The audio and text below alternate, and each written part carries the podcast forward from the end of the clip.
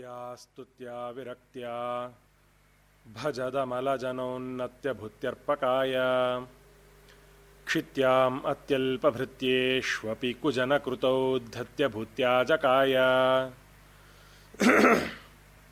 कर्त्रे, धर्त्रे च हर्त्रे, हयमुखहरये, अमुत्रपात्रे नमस्ते।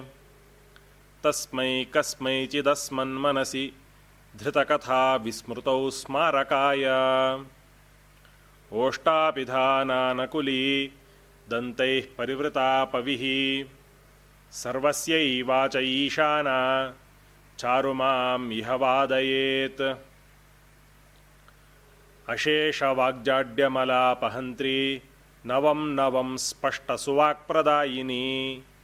ममेह जिह्वाग्रसुरङ्गनर्तकी भवप्रसन्ना वदने च मे श्रीः। बुद्धिर्बलं यशोधैर्यं निर्भयत्वम् अरोगता। अजाड्यं वाक्पटुत्वं च हनूमत्स्मरणात् भवेत्। आपादमौलिपर्यन्तं गुरूणाम् आकृतिं स्मरेत्। तेन विघ्नाः प्रणश्यन्ति, सिद्ध्यन्ति च मनोरथाः।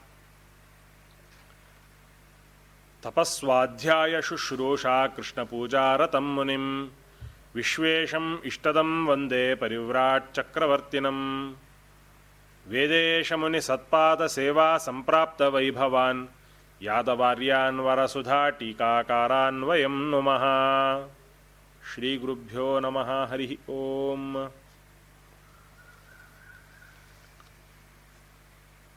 ಮಹಾಭಾರತದ ಮೌಲ್ಯಯುತ ಕಥೆಗಳ ಸರಣಿಯ ಮುಂದಿನ ಭಾಗವಾಗಿ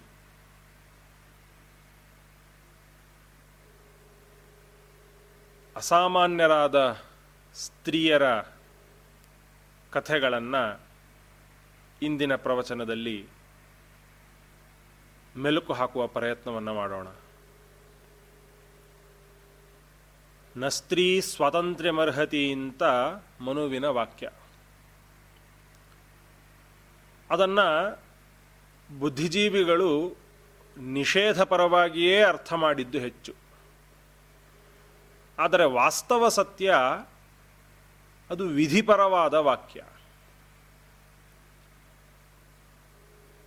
ನ ಸ್ತ್ರೀ ಸ್ವಾತಂತ್ರ್ಯಮರ್ಹತಿ ಅಂತ ಮನು ಪುರುಷರಿಗೆ ಎಚ್ಚರಿಕೆ ನೀಡಿದ್ದು ಹೊರತು ಸ್ತ್ರೀಯರಿಗೆ ಸ್ವಾತಂತ್ರ್ಯ ಕದ್ದದ್ದಲ್ಲ. ಪುರುಷರಿಗೆ ಎಚ್ಚರಿಕೆ ನೀಡಿದ ವಾಕ್ಯ ಅದು. ನೀವು ಸ್ತ್ರೀಯರನ್ನು ಜಾಗರೂಕರನ್ನಾಗಿ ಮಾಡ್ರಿ. ಜಾಗರೂಕವಾಗಿ ನೀವು ಅವರನ್ನು ನೋಡಿಕೊಳ್ಳ್ರಿ ಅದು ನಿಮ್ಮ ಜವಾಬ್ದಾರಿ. ಹೆಣ್ಣು ಮಗು ಹುಟ್ಟಿತು ಅಂತಾದರೆ ಅದು ಯೌವನಕ್ಕೆ ಬರುವವರೆಗೆ ತಂದೆಯ ಜವಾಬ್ದಾರಿ. ಯೌವನಕ್ಕೆ ಬಂದ ಮೇಲೆ, ಮದುವೆ ಆದ ಮೇಲೆ ಗಂಡನ ಜವಾಬ್ದಾರಿ. ವೃದ್ಧರಾದ ಮೇಲೆ ಮಕ್ಕಳ ಜವಾಬ್ದಾರಿ. ಹೀಗೆ ಸ್ತ್ರೀಯರು ಸ್ವಾತಂತ್ರ್ಯವನ್ನು ಪಡೀಲಿಕ್ಕೆ ಅರ್ಹರಲ್ಲ ಅನ್ನೋ ಶಬ್ದಕ್ಕೆ ಏನರ್ಥ? ಅವರಿಗೆ ಹಿಂಸೆ ಕೊಡಬೇಡ್ರಿ, ಅವರಿಗೆ ಕಷ್ಟ ಕೊಡಬೇಡ್ರಿ. ಯಾವಾಗಲೂ ಅವರನ್ನು ಕಾಯ್ತಾ ನೀವು ಅವರ ಜೊತೆಗಿರ್ರಿ. ಅವರ ಜೊತೆಗಿದ್ದರೆ ಸಾಕು, ನಿಮಗೆ ಮಂಗಳ ಆಗ್ತಾ ಇರ್ತದೆ ಅನ್ನುವ ಅರ್ಥದಲ್ಲಿ ಹೊರಟಂತಹ ವಾಕ್ಯ. ಈ ಭಾವವನ್ನು ನಾವು ಇಟ್ಟುಕೊಂಡಾಗ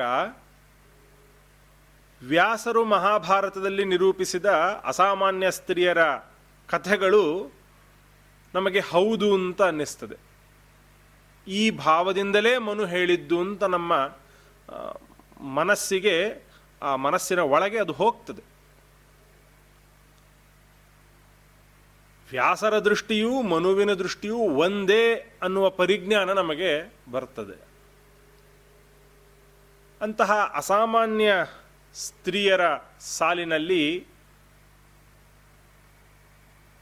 ಮೊದಲ ಪಂಕ್ತಿಯಲ್ಲೇ ನಿಲ್ಲುವಂತಹ ಒಬ್ಬ ಪತಿವ್ರತೆಯ ಸ್ತ್ರೀಯ ಕಥೆ ವ್ಯಾಸರು ಮಹಾಭಾರತದಲ್ಲಿ ವನಪರ್ವದಲ್ಲಿ ನಿರೂಪಣೆ ಮಾಡಿದ್ದಾರೆ.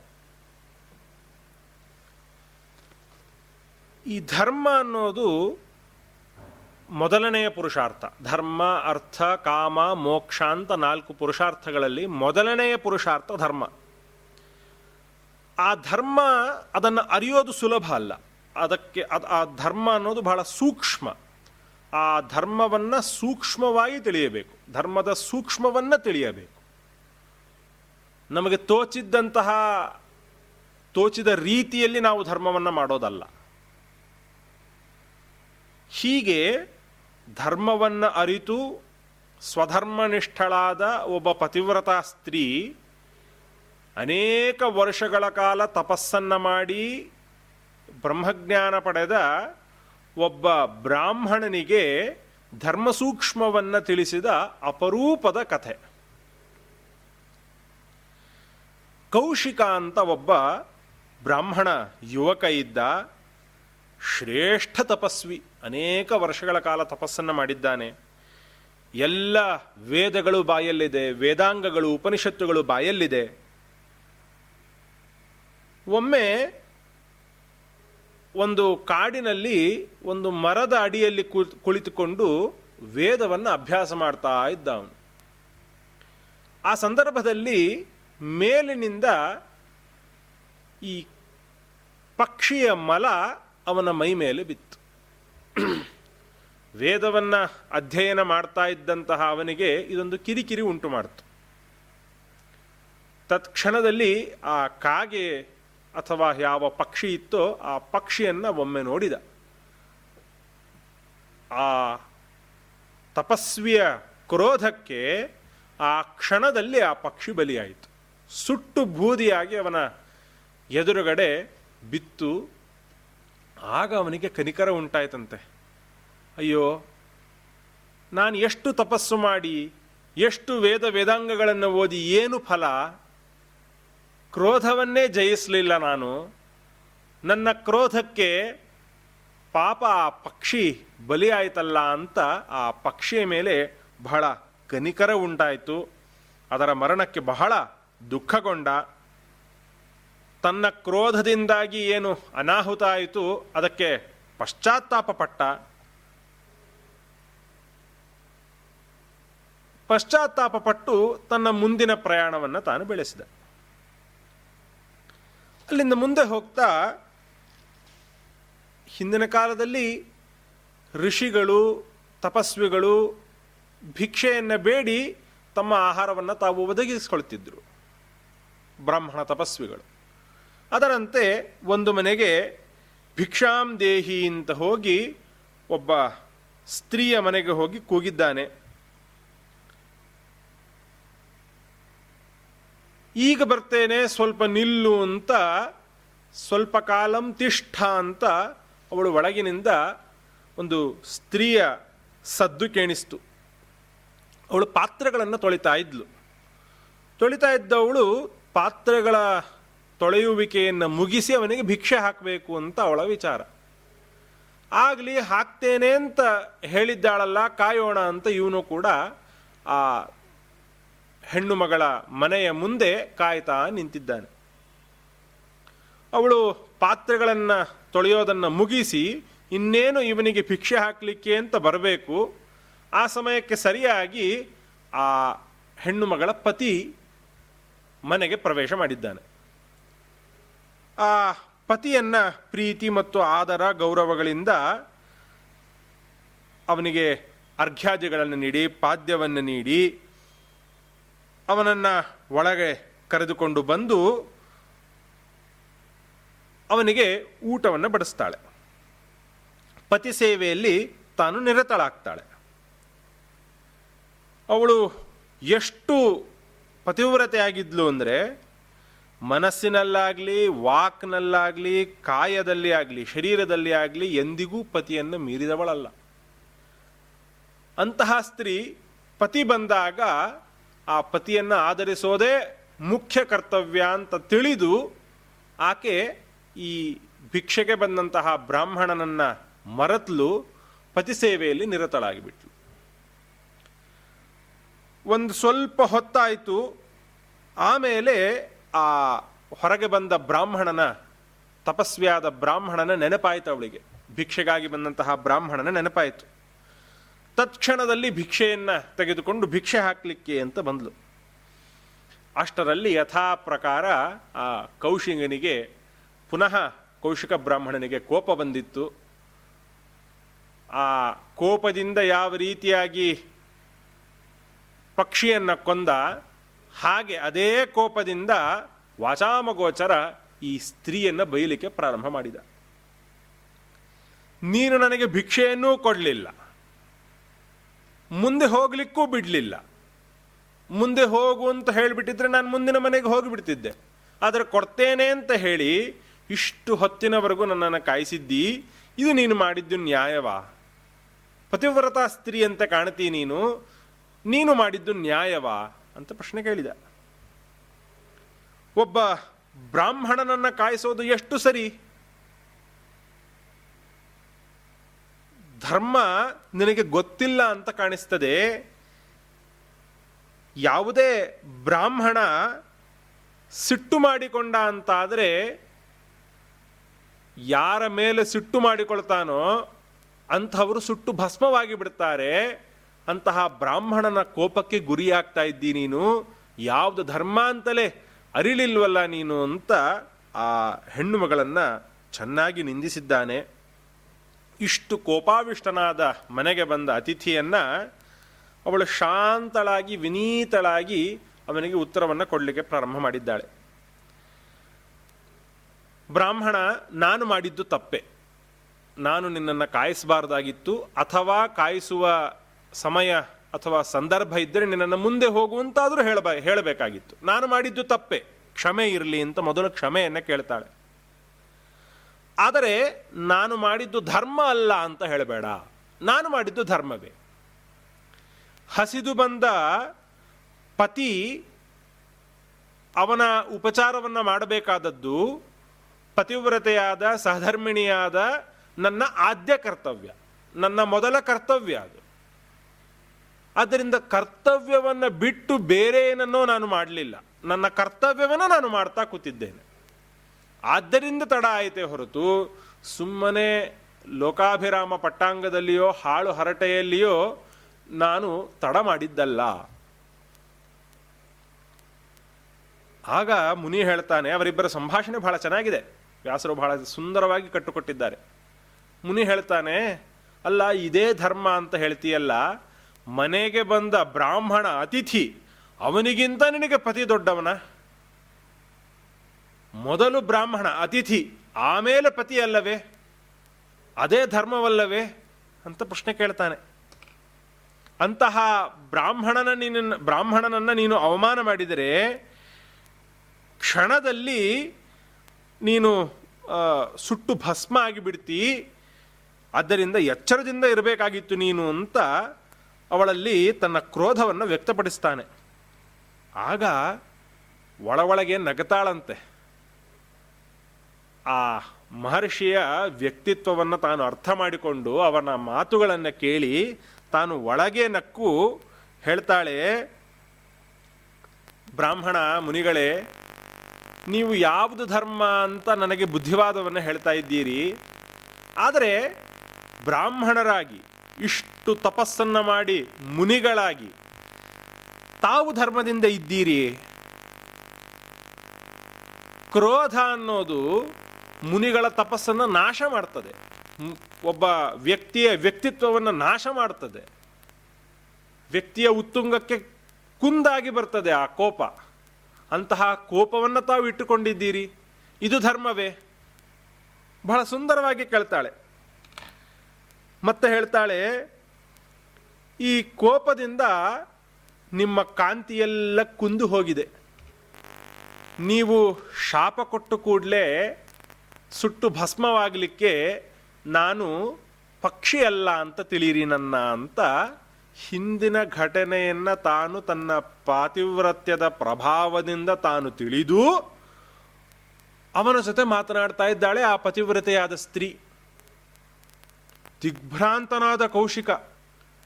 ಅರೆ, ಇವಳಿಗೆ ಹೇಗೆ ಗೊತ್ತಿರಲಿಕ್ಕೆ ಸಾಧ್ಯ? ನಾನು ಅಲ್ಲಿ ಕ್ರೋಧಗೊಂಡಾಗ ಪಕ್ಷಿ ಸುಟ್ಟು ಹೋಗಿದ್ದು ಇವಳಿಗೆ ಹೇಗೆ ತಿಳಿಲಿಕ್ಕೆ ಸಾಧ್ಯ ಅಂತ ದಿಗ್ಭ್ರಾಂತನಾಗಿ ನಿಂತ. ಆಗ ಹೇಳ್ತಾಳೆ, ಋಷಿಗಳೇ, ಯಾರು ಕ್ರೋಧ, ಕಾಮ, ಮೋಹ ಇವುಗಳನ್ನು ಜಯಿಸ್ತಾರೆ, ಅವರು ಮಾತ್ರ ಮುನಿಯಾಗಲಿಕ್ಕೆ ಸಾಧ್ಯ? ಅವರು ಮಾತ್ರ ಧರ್ಮವನ್ನು ಉಪದೇಶ ಮಾಡಲಿಕ್ಕೆ ಸಾಧ್ಯ? ಯಾರು ಕಾಮಕ್ರೋಧಾದಿಗಳನ್ನು, ಮೋಹವನ್ನು ಜಯಿಸಿರೋದಿಲ್ಲ ಅವರು ಯಾವುದೇ ರೀತಿಯ ಧರ್ಮವನ್ನು ಉಪದೇಶ ಮಾಡಬಾರದು. ಧರ್ಮಕ್ಕೆ ಅನೇಕ ಶಾಖೆಗಳಿದೆ. ಹಾಗೆ ಧರ್ಮ ಅತ್ಯಂತ ಸೂಕ್ಷ್ಮವೂ ಹೌದು. ನಮ್ಮ ಯೋಗ್ಯತೆ ಏನು? ನಮ್ಮ ಕರ್ತವ್ಯ ಏನು? ನಾವು ಎಂತಹ ಧರ್ಮವನ್ನು ಪಾಲಿಸಬೇಕು ಅನ್ನೋದನ್ನು ನಾವು ಅರಿತು ಧರ್ಮವನ್ನು ಆಚರಣೆ ಮಾಡಬೇಕು. ನಾನು ತಿಳಿದ ಧರ್ಮವನ್ನು ನಿಮಗೆ ಹೇಳಿದ್ದೀನಿ. ಇನ್ನೂ ನಿಮಗೆ ಧರ್ಮವಾದ ಬಗ್ಗೆ, ನಿಮ್ಮ ಧರ್ಮದ ಬಗ್ಗೆ ನೀವು ತಿಳಿಯಬೇಕಾದರೆ ಧರ್ಮವ್ಯಾಧ ಅಂತ ಒಬ್ಬ ವ್ಯಕ್ತಿ ಇದ್ದಾನೆ, ಆ ವ್ಯಕ್ತಿ ಮಿಥಿಲಾ ಪಟ್ಟಣದಲ್ಲಿ ವಾಸ ಮಾಡ್ತಾ ಇದ್ದಾನೆ. ಆ ಧರ್ಮವ್ಯಾಧನ ಬಳಿಗೆ ಹೋಗಿ ಮುಂದಿನ ಧರ್ಮವನ್ನು ತಿಳಿರಿ ಅಂತ ಹೇಳಿ ಅವನಿಗೆ ಭಿಕ್ಷೆಯನ್ನು ಹಾಕಿ ಕಳಿಸಿಕೊಟ್ಟಿದ್ದಾಳೆ ಆ ಸ್ತ್ರೀ. ನೋಡ್ರಿ, ಸ್ತ್ರೀಯರು ಧರ್ಮವನ್ನು ಅರಿಯಬೇಕು ಅನ್ನಲಿಕ್ಕೆ ಸಾಕ್ಷಿ ರೂಪವಾಗಿ ಈ ಕಥೆ ವ್ಯಾಸರಿಂದ ರಚಿತವಾಗಿದೆ. ವ್ಯಾಸರಿದನ್ನು ದಾಖಲು ಮಾಡಿದ್ದಾರೆ. ಮನೆಯಲ್ಲಿ ಹೆಣ್ಣು ಮಕ್ಕಳೇ ಧರ್ಮವನ್ನು ಆಚರಿಸದೆ ಹೋದರೆ ಅವರ ಮಕ್ಕಳು ಆಚರಿಸಲಿಕ್ಕೆ ಸಾಧ್ಯವೇ ಇಲ್ಲ.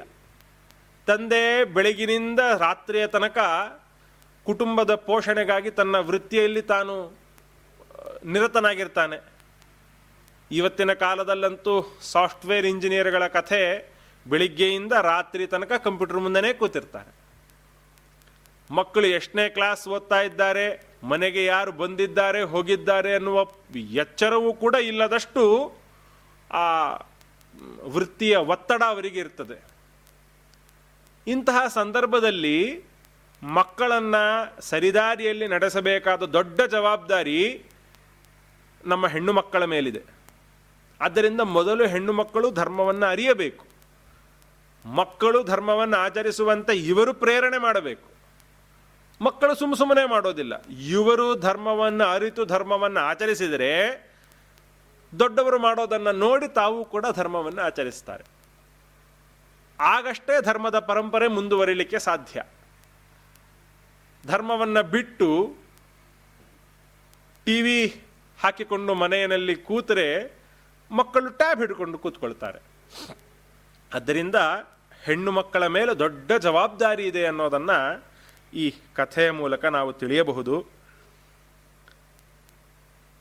ಆಗಲಿ ಇಂಥ ಧರ್ಮವ್ಯಾದನ ಬಳಿ ಈ ಕೌಶಿಕ ಬ್ರಾಹ್ಮಣ ಪ್ರಯಾಣ ಬೆಳೆಸಿದ್ದಾನೆ. ಬಹಳ ಉದ್ದದ ಹಾದಿ, ದೂರದ ಹಾದಿ, ಕಷ್ಟಪಟ್ಟು ಹೇಗೋ ಮಿಥಿಲೆಗೆ ತಲುಪಿದ. ಅಲ್ಲಿ ಧರ್ಮವ್ಯಾಧ ಎಲ್ಲಿದ್ದಾನೆ ಅಂತ ಕೇಳಿದ. ಆ ಸ್ತ್ರೀ ಒಬ್ಬ ಪುರುಷನನ್ನ ಹೊಗಳಿ ಅವನ ಬ, ಅವನ ಬಳಿ ಧರ್ಮವನ್ನು ಕೇಳಿ ತಿಳಿದುಕೋ ಅಂತ ಜ್ಞಾನಿಯಾದ, ತಪಸ್ವಿಯಾದ ವೇದ ವೇದಾಂಗಗಳನ್ನು ಓದಿದ, ನನ್ನನ್ನು ಕಳಿಸ್ತಾ ಇದ್ದಾಳೆ ಅಂದರೆ ಆ ವ್ಯಕ್ತಿ ಎಷ್ಟು ಶ್ರೇಷ್ಠನಿರಬೇಕು, ಅವನನ್ನು ನಾನು ನೋಡಲೇಬೇಕು ಅನ್ನುವ ಕೌತುಕ ಈ ಕೌಶಿಕ ಬ್ರಾಹ್ಮಣನಲ್ಲಿ. ಸರಿ ಇಂಥ ಅಲ್ಲಿಗೆ ಹೋಗಿದ್ದಾನೆ, ಎಲ್ಲರಲ್ಲಿ ವಿಚಾರ ಮಾಡ್ತಾನೆ, ಎಲ್ಲರನ್ನ ವಿಚಾರಿಸ್ತಾ ಇದ್ದಾನೆ. ಕಡೆಗೆ ಆ ಧರ್ಮವ್ಯಾಧನನ್ನು ಕಾಣ್ತಾನೆ. ಆ ಧರ್ಮವ್ಯಾಧನನ್ನು ನೋಡಿದರೆ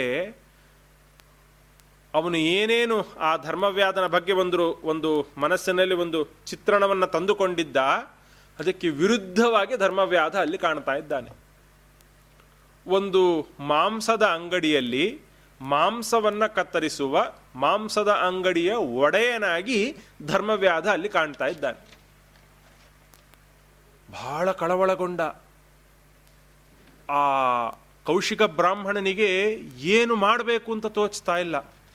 ಒಬ್ಬ ಮಾಂಸವನ್ನ ಕತ್ತರಿಸುವ ಮಾಂಸದ ಅಂಗಡಿಯ ಒಡೆಯನಲ್ಲಿ ನಾನು ಧರ್ಮವನ್ನ ಕೇಳಬೇಕೇ? ಅಂತ ಆಶ್ಚರ್ಯ ಆಯಿತು ಅವನಿಗೆ. ಆದರೆ ಆ ಸ್ತ್ರೀ ಹೇಳಿದ್ದಾಳೆ, ತಾನು ಮಾಡಿದ ಕೆಲಸವನ್ನ ನಿಂತಲ್ಲಿಯೇ ತಿಳಿದ ಆ ಪತಿವ್ರತ ಸ್ತ್ರೀ ಹೇಳಿದ್ದಾಳೆ ಅಂತ ನಿಜವಾಗಿಯೂ ಇವನಲ್ಲಿ ಏನೋ ಶಕ್ತಿ ಇದೆ ಅಂತ ಅವನಲ್ಲಿ ಹೋಗಿ ಮಾತನಾಡಿಸ್ತಾ ಇದ್ದಾನೆ. ಅಲ್ಲ ನೀನು ಜ್ಞಾನಿ ಅಂತ ಆ ಪತಿವ್ರತಾ ಸ್ತ್ರೀ ಹೇಳಿ ಕಳಿಸಿದ್ಲು, ನಿನ್ನಂತಹ ಬ್ರಹ್ಮಜ್ಞಾನಿ ಈ ಕಟುಕನ ಕೆಲಸವನ್ನು ಮಾಡೋದು ಅಂದರೆ ಏನಿದು? ನನಗೆ ಒಂದು ಅರ್ಥ ಆಗ್ತಾ ಇಲ್ಲ. ದಯವಿಟ್ಟು ಬಿಡಿಸಿ ಹೇಳು ಅಂತ ಕೇಳಿದಾಗ, ಆಗ ಆ ಧರ್ಮವ್ಯಾಧ ಹೇಳ್ತಾನೆ,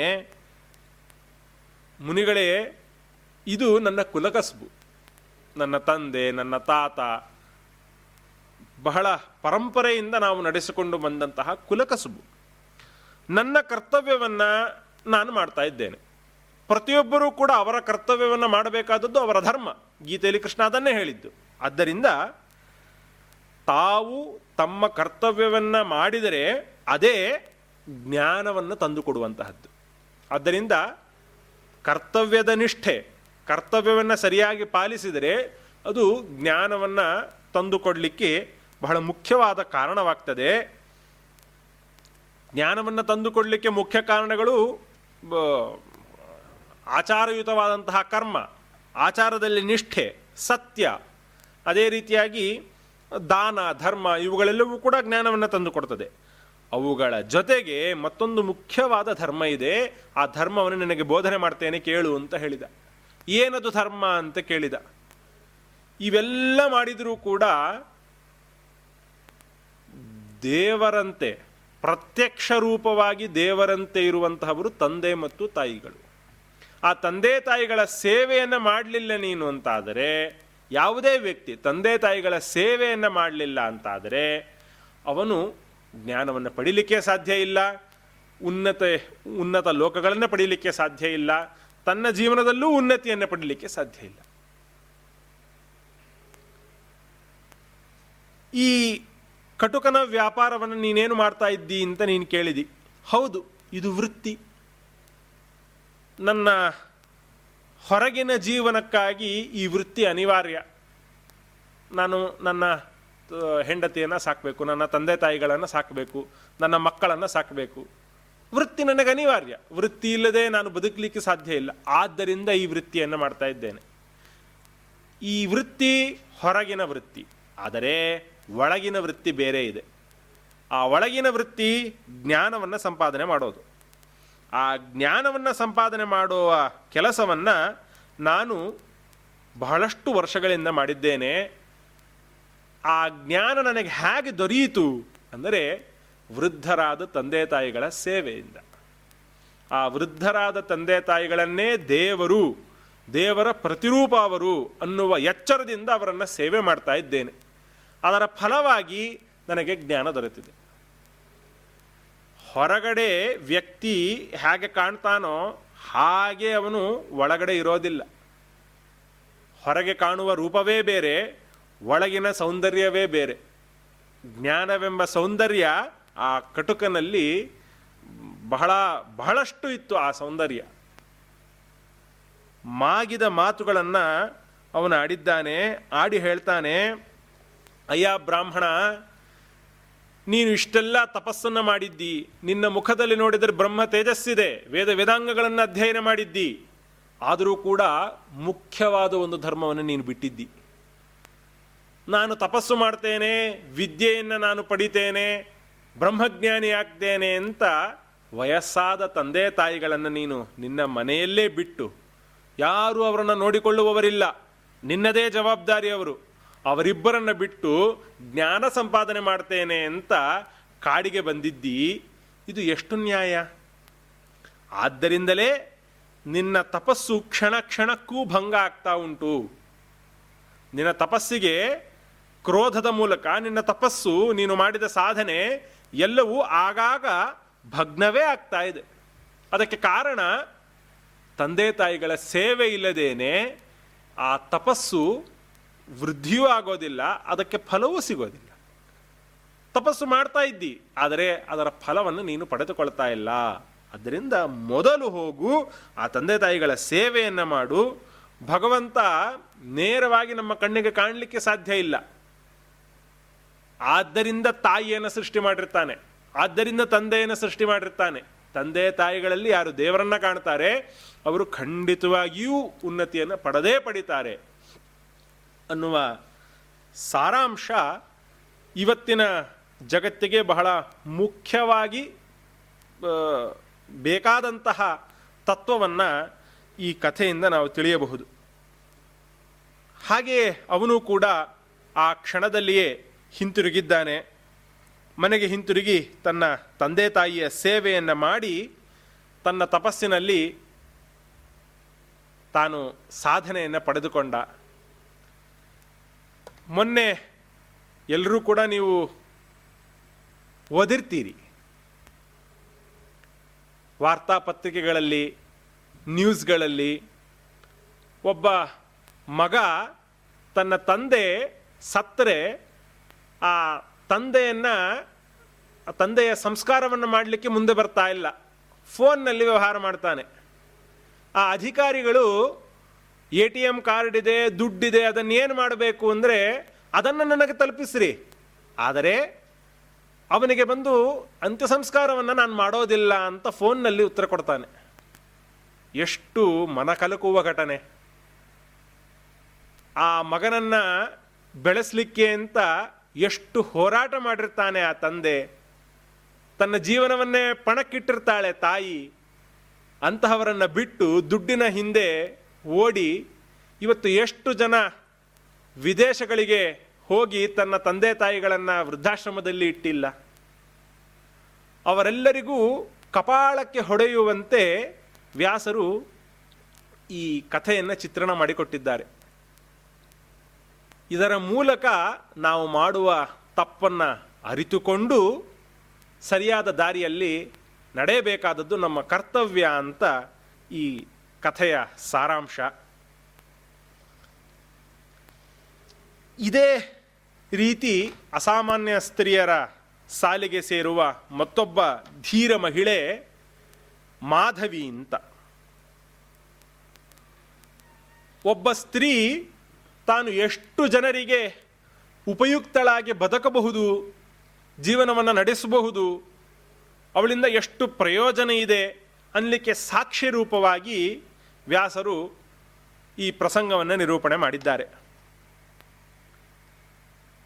ವಿಶ್ವಾಮಿತ್ರರಲ್ಲಿ ಅನೇಕ ಮಂದಿ ಶಿಷ್ಯರಿದ್ದರು ಅವರಲ್ಲಿ ಗಾಲವ ಅಂತ ಒಬ್ಬ ಶಿಷ್ಯ.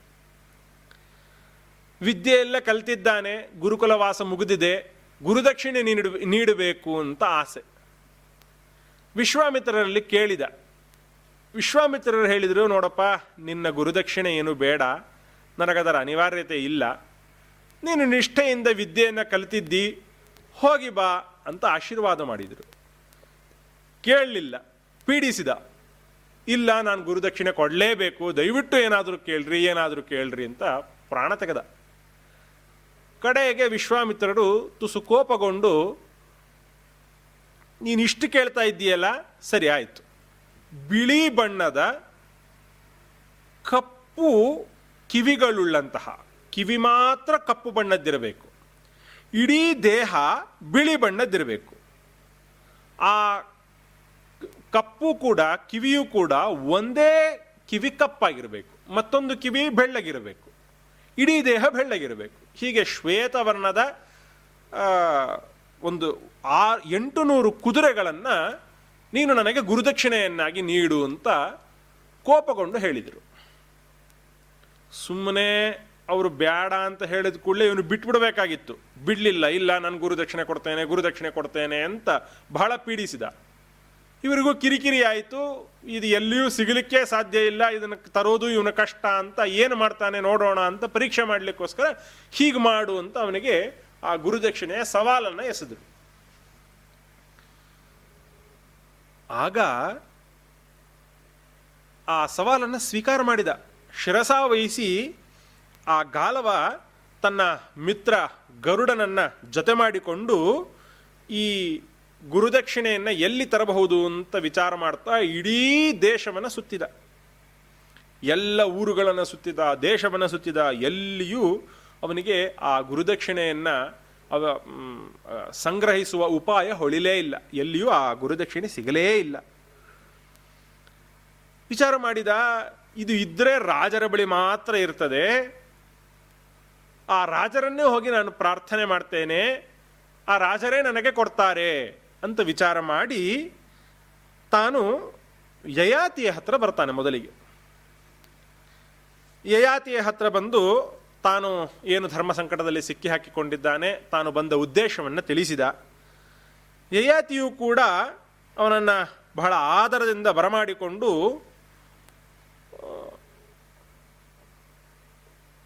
ಹೇಳಿದ, ನೀನು ಕೇಳ್ತಾ ಇದ್ದಿ ಎಂಟು ನೂರು ಕುದುರೆಗಳು ಬೇಕು ಅಂತ. ಆದರೆ ನನ್ನಲ್ಲಿ ಆ ಎಂಟು ನೂರು ಕುದುರೆಗಳು ಇಲ್ಲ. ಆದರೆ ಒಬ್ಬ ಬ್ರಾಹ್ಮಣ ಬಂದು ನನ್ನಲ್ಲಿ ಬೇಡ್ತಾ ಇದ್ದಿ, ಬೇಕು ಅಂತ. ನಿನ್ನನ್ನು ಹಾಗೆ ಕಳಿಸ್ಲಿಕ್ಕೂ ನನಗೆ ಮನಸ್ಸಿಲ್ಲ. ಏನು ಮಾಡಲಿ? ನನಗೊಂದು ಸ್ವಲ್ಪ ಸಮಯ ಕೊಡು, ನಾನು ವಿಚಾರ ಮಾಡ್ತೇನೆ ಅಂತ ಏಯಾತಿ ಯೋಚನೆ ಮಾಡಿದ ಒಂದಿಷ್ಟು ಕಾಲ. ಯಾ ಯೋಚನೆ ಮಾಡಿ ಒಂದು ನಿರ್ಣಯಕ್ಕೆ ಬಂದು ಅವನನ್ನು ಕರೆಸಿದ. ನೋಡು, ನಿನ್ನನ್ನು ಹಾಗೆ ಕಳಿಸ್ಲಿಕ್ಕಂತೂ ನಾನು ತಯಾರಿಲ್ಲ. ನಿನಗೊಂದು ಉಪಾಯವನ್ನು ಹೇಳ್ತೇನೆ. ನನಗೆ ಒಬ್ಬಳು ಮಗಳಿದ್ದಾಳೆ, ಅವಳ ಹೆಸರು ಮಾಧವಿ ಅಂತ. ಅವಳು ರೂಪದಿಂದಲೂ ಗುಣದಿಂದಲೂ ಬಹಳ ಉತ್ತಮಳಾಗಿದ್ದಾಳೆ ದೇವಕನ್ಯೆಯಂತೆ ಕಂಗೊಳಿಸ್ತಾಳೆ. ತವರಿಗೂ ಮತ್ತು ಗಂಡನ ಮನೆಗೂ ಗಂಡನ ಮನೆಯನ್ನು ತವರು ಮನೆಯನ್ನು ಉದ್ಧಾರ ಮಾಡುವ ಶಕ್ತಿಯನ್ನು ಹೊಂದಿರುವಂತಹವಳವಳು. ಎಲ್ಲ ದೇವತೆಗಳು, ಗಂಧರ್ವರು, ರಾಜರು ಇವಳನ್ನು ಮದುವೆ ಆಗಬೇಕು ಅಂತ ಇವತ್ತಿನವರೆಗೂ ಮನೆ ಬಾಗಿಲಿಗೆ ಬರ್ತಾನೇ ಇದ್ದಾರೆ. ಆದರೆ ಯಾರಿಗೂ ನಾನು ಅವಳನ್ನು ಕೊಟ್ಟಿಲ್ಲ, ಯಾರನ್ನೂ ಅವಳಿನ್ನೂ ಮದುವೆ ಆಗಿಲ್ಲ. ಒಂದು ಕೆಲಸ ಮಾಡು, ಅವಳಿಗೊಂದು ವರವೂ ಇದೆ, ಅವಳಿಗೊಂದು ವರ ಇದೆ. ಅವಳು ಮದುವೆ ಆದರೂ ಕೂಡ ಮಗುವನ್ನು ಪಡೆದರೂ ಕೂಡ ಪುನಃ ಅವಳು ಕನ್ಯೆ ಆಗ್ತಾಳೆ ಇದು ದೇವತೆಗಳು ಅವಳಿಗೆ ಒಂದು ವಿಶೇಷವಾದ ವರವನ್ನು ಕೊಟ್ಟಿದ್ದಾರೆ. ಆದ್ದರಿಂದ ನಿನಗೆ ನಾನು ಕನ್ಯಾ ಶುಲ್ಕ ಅಂತ ಅವಳನ್ನು ಕೊಟ್ಟು ಬಿಡ್ತೇನೆ. ಅವಳನ್ನು ನಾನು ನಿನಗೆ ಒಪ್ಪಿಸ್ತೇನೆ. ನೀನೇನು ಮಾಡಬಹುದು ಅಂತಂದರೆ ಅನೇಕ ರಾಜರ ಬಳಿ ಹೋಗು. ಯಾರಿಗೆ ಮಕ್ಕಳ ಅವಶ್ಯಕತೆ ಇದೆ ಅವರಿಗೆ ಕನ್ಯಾ ಶುಲ್ಕವಾಗಿ ಈ ಮಾಧವಿಯನ್ನು ನೀಡು.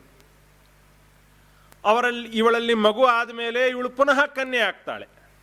ಪುನಃ ಮತ್ತೊಬ್ಬ ರಾಜರಲ್ಲಿ ಹೋಗಿ ಇವರನ್ನ ಕ, ಇವಳನ್ನು ಕನ್ಯಾಶುಲ್ಕವಾಗಿ ನೀಡಿ ನಿನಗೆ ಬೇಕಾದಂತಹ ಎಂಟುನೂರು ಕುದುರೆಗಳನ್ನು ನೀನು ಸಂಪಾದನೆ ಮಾಡಿಕೋ. ಇದಕ್ಕೆ ನನ್ನ ಮಗಳಾದ ಮಾಧವಿಯೂ ಒಪ್ಪಿದ್ದಾಳೆ ಅಂತ ಹೇಳಿದಾಗ ಅವನಿಗೆ ಅದೇ ಸರಿ ಅಂತ ಅನಿಸ್ತು ಆಯಿತು ಅಂತ ಯಯಾತಿಗೆ ಮಾತು ಕೊಟ್ಟು ಆ ಮಾಧವಿಯನ್ನು ಕರೆದುಕೊಂಡು ಹೊರಟಿದ್ದಾನೆ.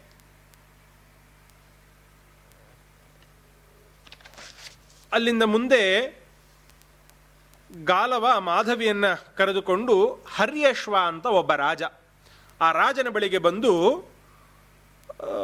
ತಾನು ಬಂದ ಕಾರಣವನ್ನು ತಿಳಿಸ್ತಾನೆ.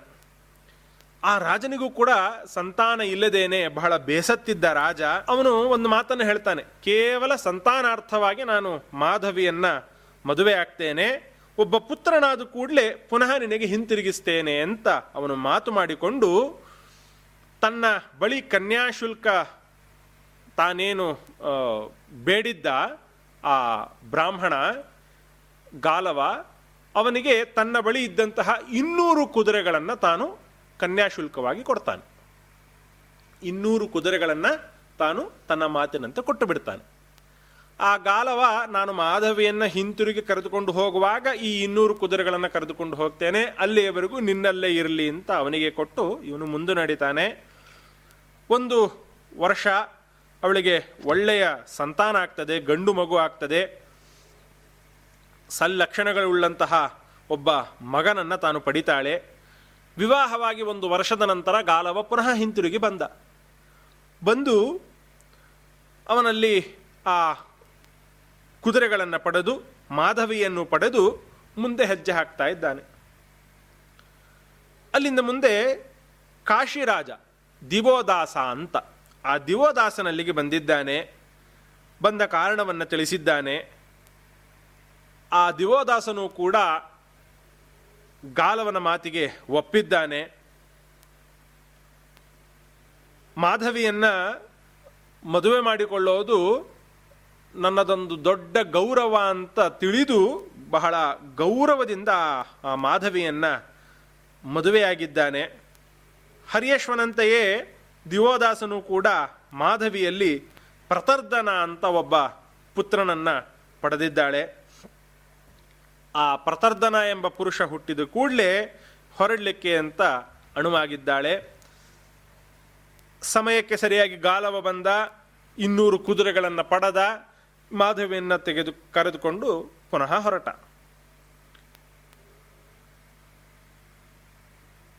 ಮುಂದೆ ಏನು ಅಂತ ಯೋಚನೆ ಮಾಡ್ತಾ, ಭೋಜನಗರ ಅಂತ ಒಂದು ನಗರ, ಅಲ್ಲಿ ಉಶೀನರ ಅಂತ ಒಬ್ಬ ರಾಜ. ಆ ರಾಜನಲ್ಲಿಗೆ ಬಂದಿದ್ದಾಳೆ. ಅಲ್ಲಿಯೂ ಕೂಡ, ಅವನೂ ಕೂಡ, ಆ ಕನ್ಯಾಶುಲ್ಕವಾಗಿ ತನ್ನ ಬಳಿ ಇದ್ದಂತಹ ಇನ್ನೂರು ಕುದುರೆಗಳನ್ನು ಗಾಲವನಿಗೆ ಒಪ್ಪಿಸಿ ಮಾಧವಿಯನ್ನು ಪರಿಗ್ರಹ ಮಾಡ್ತಾನೆ. ಉಶೀನರ ಮಾಧವಿಯಲ್ಲಿ ಶಿಬಿ ಅಂತ ಒಬ್ಬ ಪುತ್ರನನ್ನು ಪಡಿತಾಳೆ, ಪಡಿತಾನೆ. ಬಹಳ ಆನಂದ ಪಡ್ತಾನೆ. ಕೊಟ್ಟ ಮಾತಿನಂತೆ ಪುತ್ರ ಜನನವಾದ ನಂತರ ಮಾಧವಿಯನ್ನು ಹಿಂತಿರುಗಿಸಿದ್ದಾನೆ. ಇಲ್ಲಿಯವರೆಗೆ ಒಟ್ಟು ಆರುನೂರು ಕುದುರೆಗಳನ್ನು, ಮೂರು ಮಂದಿಯಲ್ಲಿ ತಾನು ಮಕ್ಕಳನ್ನು ಪಡೆದು ಆರುನೂರು ಕುದುರೆಗಳನ್ನು ಮಾಧವಿ ಪುನಃ ಪುನಃ ಕನ್ಯೆಯಾಗಿ ಆ ಗಾಲವನಿಗೆ ಆ ಗುರುದಕ್ಷಿಣೆ ನೀಡಲಿಕ್ಕೆ ಅನುಕೂಲವನ್ನಾಗಿ ಆರುನೂರು ಕುದುರೆಗಳನ್ನು ಸಂಗ್ರಹ ಮಾಡಿ ಕೊಟ್ಲು. ಇನ್ನು ಮತ್ತಾರ ಹತ್ರ ಕರೆದುಕೊಂಡು ಹೋಗಲಿ ಇನ್ನು ಯಾರ ಹತ್ರ ಇದೆ ಅಂತ ವಿಚಾರ ಮಾಡಿದ ಮಾಡಿದ, ಯಾರಲ್ಲಿ ಇದ್ದಿದ್ದು ಸುದ್ದಿ ಗೊತ್ತಾಗಲೇ ಇಲ್ಲ ಕಾಲವನಿಗೆ. ಕಡೆಗೆ ಸ್ನೇಹಿತನಾದ ಗರುಡನಲ್ಲಿ ಬಂದ. ಗರುಡ ಹೇಳಿದ, ಇನ್ನು ನೀನು ಹುಡುಕಾಡಬೇಡ, ಮಾಧವಿಯನ್ನು ಎಲ್ಲಿಯೂ ಕರೆದುಕೊಂಡು ಹೋಗಬೇಡ, ಇನ್ನು ನಿನಗೆ ಆ ಕುದುರೆಗಳು ಸಿಗೋದಿಲ್ಲ. ಯಾಕೆ ಅಂದರೆ ಇದನ್ನು ಸೃಷ್ಟಿ ಮಾಡಿದ್ದು ವರುಣ. ಆ ವರುಣ ಕೇವಲ ಆರುನೂರು ಕುದುರೆಗಳನ್ನು ಮಾತ್ರ ಸೃಷ್ಟಿ ಮಾಡಿದ್ದ ಅಥವಾ ಇನ್ನು ಹೆಚ್ಚು ಸೃಷ್ಟಿ ಮಾಡಿದ್ದ, ಈಗ ಬದುಕಿರುವುದು ಕೇವಲ ಆರುನೂರು ಕುದುರೆಗಳು ಮಾತ್ರ. ಆ ಆರುನೂರು ಕುದುರೆಗಳು ನಿನ್ನಲ್ಲಿಯೇ ಇದೆ. ನಿನ್ನ ಒಡೆತನದಲ್ಲಿಯೇ ಇದೆ. ಆದ್ದರಿಂದ ಇನ್ನು ಹುಡುಕಬೇಡ. ಇನ್ನು ಇನ್ನೂರು ಕುದುರೆಗಳು ನಿನಗೆ ಸಿಗೋದೇ ಇಲ್ಲ ಅಂತ ಹೇಳಿದ. ಸರಿ, ಎಂಟುನೂರು ಕುದುರೆಗಳು ಬೇಕು ಅಂತ ಗುರುದಕ್ಷಿಣೆಯನ್ನಾಗಿ ಕೇಳಿದ್ದಾರೆ. ಮುಂದೇನು ಮಾಡಲಿ? ಇನ್ನು ಇನ್ನೂರು ಕುದುರೆಗಳಿಗೆ ನಾನು ಏನು ಮಾಡಲಿ ಅಂತ ಕೇಳಿದಾಗ ಗರುಡ ಒಂದು ಉಪಾಯವನ್ನು ಹೇಳ್ತಾನೆ. ನೋಡು, ನಿನ್ನ ಗುರುದಕ್ಷಿಣೆ ಪೂರ್ಣ ಆಗಬೇಕು. ಇನ್ನೂರು ಕುದುರೆಗಳು ನಿನಗೆ ಸಿಗೋದಿಲ್ಲ. ಆ ಇನ್ನೂರು ಕುದುರೆಗಳ ಬದ, ಬದಲಾಗಿ ವಿಶ್ವಾಮಿತ್ರರಿಗೆ ಈ ಮಾಧವಿಯನ್ನೇ ಒಪ್ಪಿಸಿಬಿಡು. ಆಗ ಎಂಟುನೂರು ಕುದುರೆಗಳ ಸಮಾನವಾಗಿ ನಿನ್ನ ಗುರುದಕ್ಷಿಣೆ ತೀರ್ತದೆ. ಇದಕ್ಕೆ ವಿಶ್ವಾಮಿತ್ರರು ಒಪ್ಪುತ್ತಾರೆ. ಹಾಗೆ ಮಾಡು ಅಂತ ಆ ಮಾಧವೆಯನ್ನು ಒಪ್ಪಿಸೋದೇ ಸರಿಯಾದ ಮಾರ್ಗ ಅಂತ ಗರುಡ ಸಲಹೆ ನೀಡಿದ. ಅದರಂತೆ ಗಾಲವನು ಕೂಡ ವಿಶ್ವಾಮಿತ್ರರಲ್ಲಿಗೆ ನಡೆದ ಘಟನೆಗಳನ್ನೆಲ್ಲ ತಿಳಿಸಿ, ಆ ಕುದುರೆಗಳನ್ನು ಆರುನೂರು ಕುದುರೆಗಳನ್ನು ಒಪ್ಪಿಸಿ, ಇನ್ನು ಇನ್ನೂರು ಕುದುರೆಗಳ ಬದಲಾಗಿ ಈ ಮಾಧವಿಯನ್ನು ಒಪ್ಪಿಸ್ತಾ ಇದ್ದೇನೆ ಅಂತ ಆ ಮಾಧವಿಯನ್ನು ಒಪ್ಪಿಸಿದ್ದಾನೆ. ವಿಶ್ವಾಮಿತ್ರರು ಕೂಡ ಅವಳನ್ನು ಸ್ವೀಕಾರ ಮಾಡಿ ಅವಳಲ್ಲಿ ಅಷ್ಟಕ ಅಂತ ಒಬ್ಬ ಮಗನನ್ನು ಪಡೆದಿದ್ದಾರೆ. ಆ ಮಗಳನ್ನು ಪಡ, ಆ ಮಗನನ್ನು ಪಡೆದ ನಂತರ ಗಾಲವ ಮಾಧವಿಯನ್ನ ಪುನಃ ಯಯಾತಿಯ ಬಳಿ ಕರೆದುಕೊಂಡು ಬಂದಿದ್ದಾನೆ. ನಾಲ್ಕು ಧರ್ಮಿಷ್ಠರಾದ ಮಕ್ಕಳು, ಇನ್ನೂ ಕನ್ಯೆಯಾಗಿಯೇ ಉಳಿದಂತಹ ತನ್ನ ಮಗಳಾದ ಮಾಧವಿ. ಇವರನ್ನು ನೋಡಿ ಯಯಾತಿ ಬಹಳ ಸಂತೋಷಪಟ್ಟಿದ್ದಾನೆ. ಗಾಲವನು ಕೂಡ ಆ ಮಾಧವಿಗೆ ಕೃತಜ್ಞತೆಯನ್ನು ಸಮರ್ಪಣೆ ಮಾಡಿ ತಾನು ಹೊರಟಿದ್ದಾನೆ. ಬಳಿಕ ಏಯಾತಿ ಅವಳಿಗೆ ಸ್ವಯಂವರವನ್ನು ಏರ್ಪಾಡು ಮಾಡ್ತಾನೆ. ಅವಳಿಗೆ ವರ ಇದೆ. ಎಷ್ಟು ಬಾರಿಯಾದರೂ ಅವಳು ಕನ್ಯೆಯಾಗಿಯೇ ಇರ್ತಾಳೆ. ಆದ್ದರಿಂದ ಸ್ವಯಂವರ ಏರ್ಪಾಡು ಮಾಡಿದ್ದಾನೆ. ಮಾಲೆಯನ್ನು ಹಿಡಿದುಕೊಂಡು ಎಲ್ಲ ರಾಜರ ಮುಂದೆ ನಿಂತಿದ್ದಾಳೆ ಮಾಧವಿ. ಎಲ್ಲರೂ ತಮ್ಮ ವೈಭವವನ್ನು ನಿರೂಪಣೆ ಮಾಡ್ತಾ ಇದ್ದಾರೆ. ನಾನು ಇಷ್ಟು ರಾಜ್ಯಗಳಿಗೆ ಒಡೆಯ. ನನ್ನಲ್ಲಿ ಇಷ್ಟು ಧನ ಕನಕ ಸಂಪತ್ತುಗಳಿದೆ. ಇಷ್ಟು ಅಶ್ವ, ಇಷ್ಟು ಕುದುರೆಗಳಿದೆ. ಇಷ್ಟು ಆನೆಗಳಿದೆ ಅಂತ ತಮ್ಮ ಸೈನ್ಯವನ್ನೆಲ್ಲ ನಿರೂಪಣೆ ಮಾಡ್ತಾ ಇದ್ದಾರೆ. ಆದರೆ ಯಾರ ಗುಣ ಪರಾಕ್ರಮವೂ ಕೂಡ ಅವಳಿಗೆ ಹಿಡಿಸಲಿಲ್ಲ. ಏನು ಬೇಡ ಅಂತ ಅನ್ನಿಸ್ತು. ಆದ್ದರಿಂದ ಯಾರನ್ನು ಅವಳು ವರಿಸಲಿಲ್ಲ. ವಿಚಾರ ಮಾಡ್ತಾಳಂತೆ. ಆಯಿತು ಇಷ್ಟು ಬಾರಿ ನಾಲ್ಕು ಮಕ್ಕಳನ್ನು ಹಡೆದಿದ್ದೇನೆ, ಇಷ್ಟು ಸಂಸಾರವನ್ನು ನಡೆಸಿದ್ದೇನೆ. ಹೆಣ್ಣಿಗೆ ವಿವಾಹ ಅನ್ನೋದು ಬಹಳ ಮುಖ್ಯವಾದ ಸಂಸ್ಕಾರ. ನಾನು ಮತ್ತೆ ಕನ್ಯೆಯಾಗಿರಬಹುದು, ಆದರೆ ಹಿಂದೆ ಅಂತೂ ವಿವಾಹವಾಗಿದ್ದು ಸತ್ಯ. ವಿವಾಹವಾಗಿ ಮಕ್ಕಳನ್ನೂ ಪಡೆದದ್ದು ಸತ್ಯ. ಇನ್ನೂ ಎಷ್ಟು ದಿವಸ ವಿವಾಹವಾಗಿ ಸುಖವಾದ ಜೀವನವನ್ನು ನಡೆಸ್ತಾ ಧರ್ಮ ಮಾರ್ಗದಿಂದ ದೂರ ಉಳಿಲಿ, ನಾನೂ ಕೂಡ ಸಾಧನೆಯನ್ನು ಮಾಡಿಕೊಳ್ಳಬೇಕು ಅಂತ ವಿಚಾರ ಮಾಡಿದ್ಲು. ವಿಚಾರ ಮಾಡಿ ನನಗೆ ಅನೂ, ಅನುರೂಪನಾದ ಪತಿ ತಪೋವನ ಅಂತ ತಾನು ತೀರ್ಮಾನ ಮಾಡಿದ್ಲು. ಈ ಯಾವ ದೇವತೆಗಳು, ಗಂಧರ್ವರು, ರಾಜರು ನನಗೆ ಅನುರೂಪರಾದ ಪತಿಯಲ್ಲ, ತಪೋವನವೇ ನನಗೆ ಅನುರೂಪನಾದ ಪತಿ, ತಪೋವನಕ್ಕೆ ನಾನು ಶರಣು ಹೋಗ್ತೇನೆ ಅಂತ ಆ ತಪೋವನಕ್ಕೆ ಹೋಗಲಿಕ್ಕೆ ತಯಾರಾಗಿದ್ದಾಳೆ. ಪ್ರಕೃತಿ ವಾಸ್ತವಿಕವಾಗಿ ಸ್ತ್ರೀ. ಆದರೆ ಈ ಮಾಧವಿಯ ಪಾಲಿಗೆ ಪ್ರಕೃತಿಯೂ ಪುರುಷನಾಗಿ ಆ ತಪೋವನ ಅವಳನ್ನು ಕೈಬೀಸಿ ಕರೆದಿದೆ. ಅಲ್ಲಿಗೆ ಹೋಗಿ ಅನೇಕ ವರ್ಷಗಳ ಕಾಲ ಅನೇಕ ವ್ರತಗಳನ್ನು ಮಾಡಿ, ಉಪವಾಸಗಳನ್ನು ಮಾಡಿ, ತಪಸ್ಸಿನಿಂದ, ನಿಯಮಗಳಿಂದ ತನ್ನ ದೇಹವನ್ನು ದಂಡಿಸಿ, ತನ್ನ ಮನ ಮನಸ್ಸನ್ನು ನಿಗ್ರಹ ಮಾಡಿಕೊಂಡು ತಾನು ಉತ್ತಮ ಗತಿಯನ್ನು ಪಡೆದಿದ್ದಾಳೆ. ಹೀಗೆ ಒಬ್ಬ ಸ್ತ್ರೀ ಎಷ್ಟು ಮಂದಿಗೆ ಉಪಕಾರವನ್ನು ಮಾಡಬಹುದು ಅನ್ನಲಿಕ್ಕೆ ಉದಾಹರಣೆ ರೂಪವಾಗಿ ಈ ಮಾಧವಿಯ ಪ್ರಸಂಗವನ್ನು ನಾವು ಕಾಣಬಹುದು. ತಂದೆಯ ಏ ತಂದೆಯಾದ ಯಯಾತಿ ತಾನು ತಂದೆಯ ಮಾತನ್ನು ಕೇಳಿ ತಂದೆಗೆ ಸಂತೋಷಪಡಿಸಿದ್ಲು. ಗಾಲವನ ಋಣಮುಕ್ತಿಗೆ ಕಾರಣಲಾಗಿದ್ಲು. ಅನೇಕ ರಾಜರ ಕುಲಗಳನ್ನು ಉದ್ಧಾರ ಮಾಡಿದ್ಲು. ಅವರನ್ನು ಅವರನ್ನು ಪಣಿಗ್ರಹಣ ಮಾಡಿ ಅನೇಕ ರಾಜರ ಕುಲವನ್ನು ಉದ್ಧಾರ ಮಾಡಿದ್ಲು. ಕಡೆಗೆ ತಪೋವನಕ್ಕೂ ಕೂಡ ಒಂದು ದೊಡ್ಡ ಹೆಸರನ್ನು ತಂದುಕೊಟ್ಟು ತಾನು ತನ್ನ ಕೆಲಸವನ್ನು ತಾನು ಮುಗಿಸಿದ್ದಾಳೆ.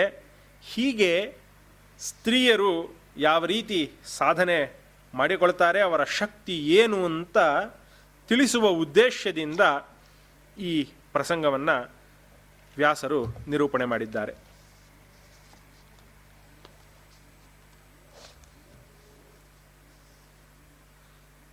ವ್ಯಾಸರು ಮಹಾಭಾರತದಲ್ಲಿ ಪ್ರಾಣಿ ಪಕ್ಷಿಗಳ ಕಥೆ, ಋಷಿಗಳ ಕಥೆ, ಗುರು ಶಿಷ್ಯರ ಕಥೆ, ಇವುಗಳಂತೆ ಕೆಲವು ಪ್ರೇಮ ಪ್ರಸಂಗಗಳನ್ನು ಕಟ್ಟುಕೊಟ್ಟಿದ್ದಾರೆ. ನಡೆದ ಕಥೆಗಳ, ನಡೆದ ಕಥನಗಳನ್ನೇ, ನಡೆದ ಘಟನೆಗಳನ್ನೇ ಕಥೆಯ ರೂಪದಿಂದ ಕೆಲವೊಂದಿಷ್ಟು ಪ್ರೇಮ ಪ್ರಸಂಗಗಳನ್ನು ನಿರೂಪಣೆ ಮಾಡಿದ್ದಾರೆ. ಅದಕ್ಕೆ ಕಾರಣ ಎಷ್ಟು ಕಷ್ಟ ಬಂದರೂ ಆ ಪ್ರೇಮಿಗಳು ಒಂದಾಗಿ ಯಾವ ರೀತಿಯಾಗಿ ಸಾಧನೆಯನ್ನು ಮಾಡಿದರು ಅನ್ನೋದನ್ನು ಜಗತ್ತಿಗೆ ತಿಳಿಸೋದೇ ಮುಖ್ಯ ಉದ್ದೇಶ. ಅಂತಹ ಕೆಲವು ಅಪರೂಪದ ಪ್ರೇಮ ಕಥನಗಳಲ್ಲಿ ರುರು ಮತ್ತು ಪ್ರಮದ್ವರ ಅಂತ ಒಂದು ಜೋಡಿಯ, ಒಂದು ದಂಪತಿಯ ಕಥೆ ವ್ಯಾಸರಿಂದ ಆದಿಪರ್ವದಲ್ಲಿ ನಿರೂಪಿತವಾಗಿದೆ. ಎಷ್ಟೋ ಅಮರ ಪ್ರೇಮಿಗಳಿದ್ದಾರೆ. ಅವರಲ್ಲಿ ರುರು ಮತ್ತು ಪ್ರಮದ್ವರ ಎಂಬ ಜೋಡಿಯೂ ಕೂಡ ಒಂದು. ವಿಶೇಷವಾಗಿ ಪ್ರೀತಿ ಅಂತಂದು ಕೂಡಲೇ ಅದು ಗರ್ಭದಲ್ಲಿ ಕಾಮವನ್ನು ಇಟ್ಟುಕೊಂಡು ಆ ಪ್ರೀತಿ ಹೊರಗೆ ಮಾತ್ರ ಕಾಣಿಸ್ತಾ ಇರ್ತದೆ. ಗರ್ಭದಲ್ಲಿ ಕಾಮ ಇರ್ತದೆ ಡಿಸೈರ್ ಇರ್ತದೆ. ಅದು ಸ್ತ್ರೀಯರಿಗೂ ಇರಬಹುದು, ಪುರುಷರಿಗೂ ಇರಬಹುದು. ಆದರೆ ಅದಕ್ಕೆ ವಿರುದ್ಧವಾಗಿ ಕಾಮದ ಲೇಷವೇ ಇಲ್ಲದೇನೆ, ಲೇಪವೇ ಇಲ್ಲದೇನೆ ಶುದ್ಧವಾದ ಪ್ರೀತಿಗೆ ನಿದರ್ಶನ ರೂಪವಾಗಿ ಈ ರುರು ಮತ್ತು ಪ್ರಮದ್ವರ ನಿಲ್ಲುತ್ತಾರೆ. ಚವನ ಋಷಿಗಳಿಗೆ ಸುಕನ್ಯಾ ಅಂತ ಒಬ್ಬಳು ಪತ್ನಿ. ಅವರಿಬ್ಬರದ್ದು ಒಂದು ಪ್ರೇಮ ಪ್ರಸಂಗ, ಅದ್ಭುತವಾದ ಪ್ರಸಂಗ ಮಹಾಭಾರತದಲ್ಲಿ ನಿರೂಪಿತವಾಗಿದೆ. ಅವರಿಬ್ಬರಿಗೆ ಪ್ರಮತಿ ಅಂತ ಒಬ್ಬ ಮಗ ಹುಟ್ಟುತ್ತಾನೆ. ಪ್ರಮತಿ ಅಂತ ಇವತ್ತು ಸ್ತ್ರೀಯರಿಗೆ ಹೆಸರಿಡ್ತಾರೆ. ಆದರೆ ಪ್ರಮತಿ ಅಂತ ಇಲ್ಲೊಬ್ಬ ಪುರುಷನಿಗೆ ಹೆಸರಿಟ್ಟಂತಹ ಪ್ರಸಂಗವನ್ನು ವ್ಯಾಸರು ದಾಖಲು ಮಾಡ್ತಾರೆ. ಪ್ರಮತಿ ಅಂತ ಒಬ್ಬ ಮಗ. ಆ ಮಗ ಬೆಳಿತಾನೆ. ಅವನಿಗೆ ಘೃತಾಚಿ ಅಂತ ಒಬ್ಬಳು ಹೆಣ್ಣು ಮಗಳ ಜೊತೆ ವಿವಾಹವಾಗ್ತದೆ. ಅವರಿಬ್ಬರ ದಾಂಪತ್ಯದ ಫಲವಾಗಿ ರುರು ಅಂತ ಒಬ್ಬ ಋಷಿಕುಮಾರ ಹುಟ್ಟುತ್ತಾನೆ. ಇತ್ತ ಕಡೆ ವಿಶ್ವಾವಸು ಅಂತ ಒಬ್ಬ ಗಂಧರ್ವರಾಜ ಆ ವಿಶ್ವಾವಸು ಎಂಬ ಗಂಧರ್ವರಾಜ ಮೇನಕೆಯನ್ನು ಮದುವೆ ಆಗ್ತಾನೆ. ಅವರಿಬ್ಬರಲ್ಲಿ ಒಂದು ಹೆಣ್ಣು ಮಗು ಹುಟ್ಟುತ್ತದೆ. ಆ ಹೆಣ್ಣು ಮಗುವಿನ ಜನನ ಆದ ಕೂಡಲೇ ಮೇನಕೆ ಒಂದು ನದಿಯ ದಂಡದಲ್ಲಿ, ದಂಡೆಯಲ್ಲಿ ಆ ಮಗುವನ್ನು ಮಲಗಿಸಿ ತಾನು ತನ್ನ ಲೋಕಕ್ಕೆ ಹೋಗಿಬಿಡ್ತಾಳೆ. ಸ್ಥೂಲಕೇಶ ಅಂತ ಒಬ್ಬ ಮುನಿ, ಆ ಮುನಿ ಈ ಹೆಣ್ಣು ಮಗಳನ್ನು ತನ್ನ ಮಗಳಂತೆ ಅಕ್ಕರೆಯಿಂದ ತನ್ನ ಆಶ್ರಮದಲ್ಲಿ ಸಾಕಿ ಬೆಳೆಸ್ತಾನೆ. ಅದಕ್ಕೆ ಪ್ರಮದ್ವರೆ ಅಂತ ನಾಮಕರಣವನ್ನೂ ಮಾಡ್ತಾನೆ. ಕಾಲಕ್ಕೆ ಸರಿಯಾಗಿ ಅವಳಿಗೆ ಯೌವನವೂ ಪ್ರಾಪ್ತವಾಗಿದೆ. ಒಮ್ಮೆ ಯಾವುದೋ ಒಂದು ಸಂದರ್ಭಕ್ಕೆ ಆ ಸ್ಥೂಲಕೇಶ ಋಷಿಗಳ ಆಶ್ರಮಕ್ಕೆ ರುರು ಎಂಬ ಋಷಿಕುಮಾರ ಬರ್ತಾನೆ. ಅಲ್ಲಿ ಆ ಪ್ರಮದ್ವರೆಯನ್ನು ನೋಡಿ ಶುದ್ಧವಾದ ಪ್ರೀತಿ ಅವನಲ್ಲಿ, ಅವಳಲ್ಲಿ ಅವನಿಗೆ ಹುಟ್ಟುತ್ತದೆ. ಅವಳಿಗೂ ಕೂಡ ಅವನನ್ನು ನೋಡಿದ ಕೂಡಲೇ ಶುದ್ಧವಾದ ಪ್ರೀತಿ ಹುಟ್ಟಿದೆ. ಅವಳ ರೂಪ, ಯೌವನ, ಅವಳ ಗುಣ ಎಲ್ಲದಕ್ಕೂ ಕೂಡ ಮಾರು ಹೋಗಿದ್ದಾನೆ. ತತ್ಕ್ಷಣದಲ್ಲಿ ಆ ವಿಷಯವನ್ನು, ಇವನು ಪ್ರೀತಿಸುವ ವಿಷಯವನ್ನು ತನ್ನ ತಂದೆಗೆ ತಿಳಿಸಬೇಕು ಅಂತ ಬರ್ತಾನೆ. ಹೇಗೋ ಮಾಡಿ ತನ್ನ ತಂದೆಗೂ ಕೂಡ ತಿಳಿಸಿದ್ದಾನೆ. ಆ ಪ್ರಮತಿ ಋಷಿಗಳು ತನ್ನ ಮಗ ಆಸೆಪಟ್ಟಿದ್ದಾನೆ ಶ್ರೇಷ್ಠಲಾದ ಕನ್ಯೆ ಋಷಿಕನ್ಯೆ ಅವಳನ್ನು ಮದುವೆ ಆದರೆ ಇಬ್ಬರು ಸುಖವಾಗಿರ್ತಾರೆ ಅಂತ ವಿಚಾರ ಮಾಡಿ ಸ್ಥೂಲಕೇಶ ಋಷಿಗಳ ಆಶ್ರಮಕ್ಕೆ ಬಂದು ಪ್ರಮದ್ವರೆಯನ್ನು ತನ್ನ ಮಗನಿಗೆ ವಿವಾಹ ಮಾಡಿಕೊಡಬೇಕು ಅಂತ ಪ್ರಾರ್ಥನೆ ಮಾಡ್ತಾರೆ. ಅವರು ಕೂಡ ಆನಂದದಿಂದ ಒಪ್ಪಿ ಎಲ್ಲರೂ ಹಿರಿಯರು ಸೇರಿ ಒಂದು ಮದುವೆಯ ದಿನಾಂಕವನ್ನು ನಿಗದಿ ಮಾಡ್ತಾರೆ. ಇನ್ನೇನು ಮದುವೆಗೆ ನಾಲ್ಕಾರು ದಿವಸಗಳು ಬಾಕಿ ಇದೆ, ತನ್ನ ಸ್ನೇಹಿತೆಯರ ಜೊಡನೆ, ಸ್ನೇಹಿತೆಯರ ಜೊತೆಗೆ ತಾನು ಆಟವನ್ನು ಆಡ್ತಾ ಇರ್ತಾಳೆ ಪ್ರಮದ್ವರೆ. ಆ ಆಟದ ಭರದಲ್ಲಿ, ಖುಷಿಯ ಮದದಲ್ಲಿ ಅವಳಿಗೆ ಗೊತ್ತಾಗದೇನೆ ಒಂದು ಹಾವನ್ನು ತೊಳಿತಾಳೆ. ಆ ಹಾವು ತತ್ಕ್ಷಣದಲ್ಲಿ ಅವಳನ್ನು ಕಚ್ಚಿದೆ. ಕಚ್ಚಿದ ಕ್ಷಣ ಮಾತ್ರದಲ್ಲಿ ವಿಷ ಇಡೀ ಮೈಗೆ ಪಸರಿಸಿದೆ. ಅವಳ ಆಯುಷ್ಯ ಮುಗಿದಿದೆ, ಹೆಣವಾಗಿ ಬಿದ್ದಿದ್ದಾಳೆ. ಈ ವಿಷಯ ತತ್ಕ್ಷಣದಲ್ಲಿ ಆ ರುರುವಿಗೆ ತಿಳಿತು. ತಂದೆಯ ಜೊತೆ ತಂದೆಯ ಜೊತೆಗೆ ಓಡಿ ಬಂದಿದ್ದಾನೆ. ನೋಡಿದರೆ ಹೆಣವಾಗಿ ಬಿದ್ದಿದ್ದಾಳೆ. ಬಹಳ ಇಷ್ಟಪಟ್ಟಿದ್ದ ಹೀಗೆ ಸಂಸಾರ ಮಾಡಬೇಕು, ಹಾಗೆ ಇವಳ ಜೊತೆಗೆ ಇರಬೇಕು, ಇವಳನ್ನು ಹೀಗೆ ನೋಡಿಕೊಳ್ಳಬೇಕು ಅಂತ ಎಲ್ಲ ಕನಸುಗಳನ್ನು ಕಟ್ಟಿಕೊಂಡಿದ್ದ. ಎಲ್ಲ ಕನಸು ಕ್ಷಣ ಮಾತ್ರದಲ್ಲಿ ನುಚ್ಚು ನೂರಾಗಿದೆ. ಬಹಳ ದುಃಖದಲ್ಲಿ ಮುಳುಗಿದ್ದಾನೆ. ಮುಳುಗಿ ಆ ಆಶ್ರಮ, ತಂದೆ, ತಾಯಿ ಎಲ್ಲರನ್ನ ಬಿಟ್ಟು ಒಂದು ದಟ್ಟವಾದ ಕಾಡಿಗೆ ಹೋಗಿಬಿಟ್ಟ. ಆ ಕಾಡಿನೊಳಗೆ ಪ್ರವೇಶ ಮಾಡಿ ಅನಿರೀಕ್ಷಿತವಾದಂತಹ ಆ ಪ್ರಿಯತಮೆಯ ಮರಣವನ್ನು ತಾನು ಅರಗಿಸಿಕೊಳ್ಳಲಿಕ್ಕಾಗದೇನೆ ಒಂದು ಮರದ ಕೆಳಗಡೆ ಕುಳಿತುಕೊಂಡು ಜೋರಾಗಿ ಅಳ್ಳಿಕ್ಕೆ ಪ್ರಾರಂಭ ಮಾಡಿದ್ದಾನೆ. ಎಷ್ಟು ಅಳ್ತಾ ಇದ್ದಾನೆ ಅಂದರೆ ಆ ಮರ ಗಿಡಗಳಿಗೂ ಅವನ ರೋದನ ಕಂಡು ಕನಿಕರ ಹುಟ್ಟಿದೆ. ಇದನ್ನು ದೇವತೆಗಳು ಮೇಲಿನಿಂದ ನೋಡ್ತಾರೆ, ಎಷ್ಟು ತಪಸ್ವಿಯಾದ ಋಷಿಕುಮಾರ, ಅವನ ಪ್ರಾರಬ್ಧ ಕರ್ಮ ಹೇಗಿದೆ, ಎಷ್ಟು ಆಸೆ ಪಟ್ಟಿದ್ದ ಅವನ ಆಸೆ ತೀರಿಸ್ಲಿಕ್ಕಾಗ್ಲಿಲ್ಲವಲ್ಲ ಅಂತ ಅವನ ಅಳುವನ್ನು ಕೇಳಿ ದೇವತೆಗಳಿಗೂ ಕೂಡ ಕನಿಕರ ಉಂಟಾಯ್ತಂತೆ. ಅಂದರೆ ಶುದ್ಧವಾದ ಪ್ರೀತಿಗೆ ಎಷ್ಟು ಮಹತ್ವ ಇದೆ ಅಂತ ಇದರ ಮೇಲೆ ನಾವು ತಿಳಿದುಕೊಳ್ಳಬಹುದು. ದೇವತೆಗಳು ಕೂಡ ಅವನಿಗೆ ಸಹಾಯ ಮಾಡಬೇಕು ಅಂತ ಮುಂದಾಗ್ತಾರೆ. ಒಬ್ಬ ದೂತನನ್ನು ಕಳಿಸ್ತಾರಂತೆ.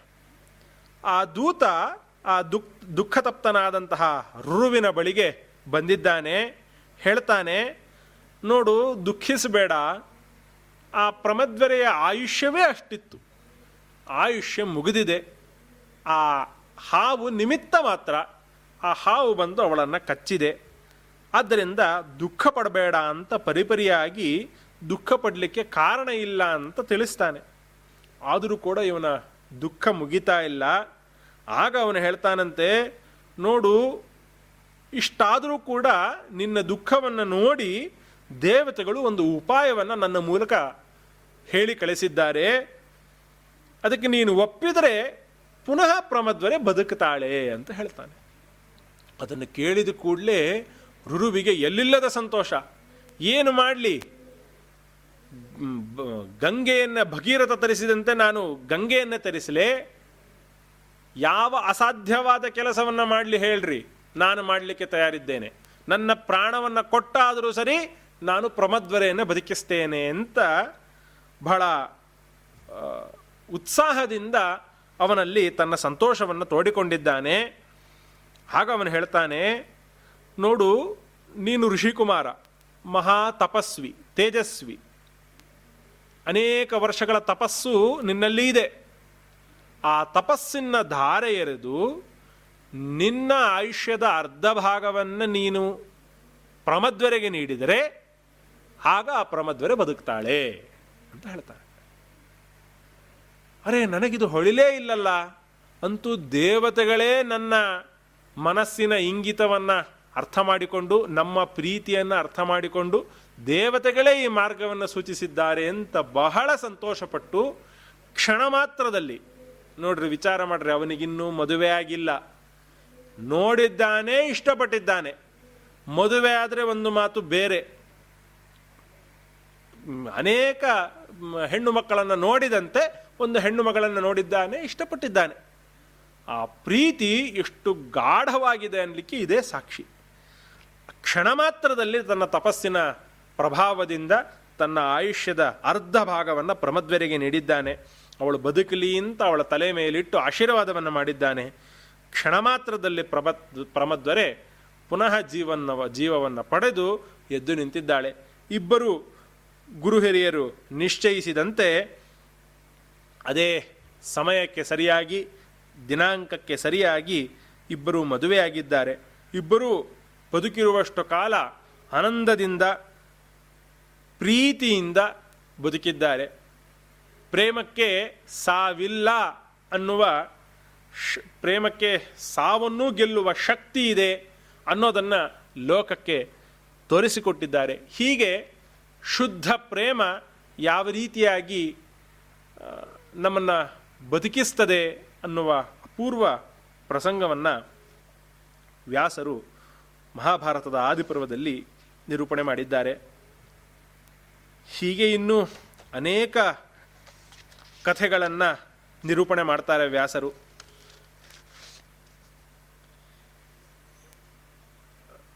ವ್ಯಾಸರ ನಿರೂಪಣೆಯೇ ಬಹಳ ಅದ್ಭುತ.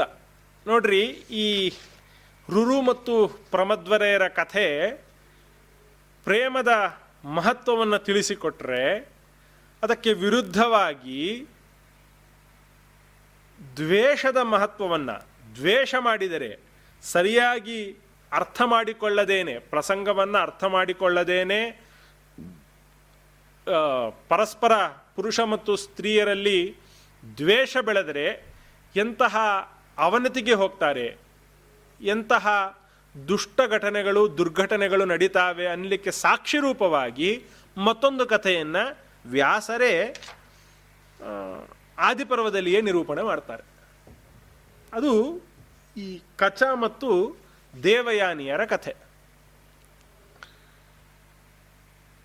ಎಲ್ಲರಿಗೂ ಗೊತ್ತಿರುವಂತೆ ದೇವತೆಗಳು ಮತ್ತು ದಾನವರ ನಡುವೆ ಯಾವಾಗಲೂ ದ್ವೇಷ ಇದ್ದದ್ದೇ. ಈ ಬೆಕ್ಕು ಮತ್ತು ಇಲಿಗಳಲ್ಲಿ ಯಾವ ರೀತಿಯಾಗಿ ಜಾತ್ಯ ಶತ್ರುತ್ವ ಇದೆಯೋ ಹಾಗೆ ದೇವತೆಗಳು ಮತ್ತು ದಾನವರಲ್ಲಿ ಜಾತ್ಯ ಶತ್ರುತ್ವ, ಜಾತ್ಯ ದ್ವೇಷ ಅನ್ನೋದು ಯಾವಾಗಲೂ ಇರುವಂತಹದ್ದು. ಆ ದ್ವೇಷದ ಬೆಂಕಿ ಹೊತ್ತಿಸಲಿಕ್ಕೆ ಆ ಯುದ್ಧಗಳೇ ಕಟ್ಟಿಗೆ. ಯಾವಾಗಲೂ ಯುದ್ಧ ನಡೀತಾನೇ ಇರ್ತದೆ, ಆ ದ್ವೇಷದ ಬೆಂಕಿ ಉರಿತಾನೇ ಇರ್ತದೆ, ಅದು ಆರೋದೇ ಇಲ್ಲ. ಕೆಲವೊಮ್ಮೆ ದೇವತೆಗಳಿಗೆ ಮೇಲುಗೈ ಆಗಿರ್ತದೆ ಕೆಲವೊಮ್ಮೆ ದಾನವರಿಗೆ ಮೇಲುಗೈ ಆಗಿರ್ತದೆ ದಾನವರಿಗೆ ಒಮ್ಮೆ ಮೇಲುಗೈ ಆಗ್ತದೆ. ಆ ಒಂದು ಪ್ರಸಂಗ ದೈತ್ಯರಿಗೆ ಮೇಲುಗೈಯಾದಾಗ ಅದಕ್ಕೆ ಕಾರಣ ಒಂದಿರ್ತದೆ ಏನು ಅಂದರೆ ದೈತ್ಯ ಗುರುಗಳು ಶುಕ್ರಾಚಾರ್ಯರು. ಆ ಶುಕ್ರಾಚಾರ್ಯರಿಗೆ ಒಂದು ವಿಶೇಷವಾದ ವಿದ್ಯೆ ಒಲಿದಿರುತ್ತದೆ. ಏನು ವಿದ್ಯೆ ಅಂದರೆ ಸಂಜೀವಿನಿ ವಿದ್ಯೆ ಅಂತ ಒಂದು ವಿದ್ಯೆ. ಅಂದರೆ ಸತ್ತವರನ್ನು ಕ್ಷಣ ಮಾತ್ರದಲ್ಲಿ ಬದುಕಿಸುವ ವಿದ್ಯೆ. ಇದರಿಂದ ದೈತ್ಯರು ಸತ್ತವರೆಲ್ಲ ಮತ್ತೆ ಬದುಕಿ ಬಂದು ದೇವತೆಗಳನ್ನು ಸೋಲಿಸಿ ಅವರು ವಿಜಯ ಪತಾಕೆಯನ್ನು ಹಿಡಿದಿದ್ದಾರೆ. ಆದರೆ ಆಳುವ ಆಸೆ ದೇವತೆಗಳಿಗೂ ಇದೆ. ಅವರು ಕೂಡ ಏನಾದರೂ ಒಂದು ಉಪಾಯವನ್ನು ಮಾಡಬೇಕು. ಆ ವಿದ್ಯೆಯನ್ನು ನಾವು ಕೂಡ ಪಡಿಬೇಕು ಅಂತ ಸಮಯಕ್ಕಾಗಿ ಕಾಯ್ತಾನೇ ಇದ್ದಾರೆ. ಏನು ಮಾಡೋದು ಅಂತ ವಿಚಾರ ಮಾಡಿ ಬೃಹಸ್ಪತಿಗಳ ಹತ್ರ ಹೋಗ್ತಾರೆ. ದೇವಗುರುಗಳು ಬೃಹಸ್ಪತಿಗಳು. ಆ ಬೃಹಸ್ಪತಿಗಳ ಹತ್ರ ಹೋಗಿ ಅವನ ಮಗನನ್ನು ನೀವು ನೀಡಬೇಕು ಅಂತ ಪ್ರಾರ್ಥನೆ ಮಾಡ್ತಾರೆ. ಆ ಬೃಹಸ್ಪತಿಗಳ ಮಗನೇ ಕಚ.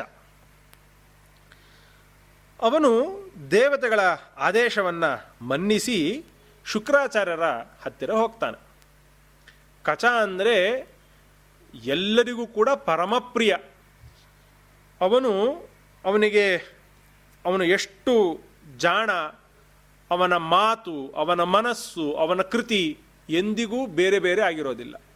ಅವನು ಮಾತನಾಡಿದ ಅಂದರೆ ಅದು ಕೃತಿ ರೂಪದಲ್ಲಿ ಇದ್ದೇ ಇರ್ತದೆ. ಕೃತಿ ರೂಪದಲ್ಲಿ ಇದ್ದದ್ದನ್ನೇ, ಮಾತನಾಡಿದ್ದನ್ನೇ ಮನಸ್ಸಿನಲ್ಲೂ ಇಟ್ಟುಕೊಂಡಿರ್ತಾನೆ.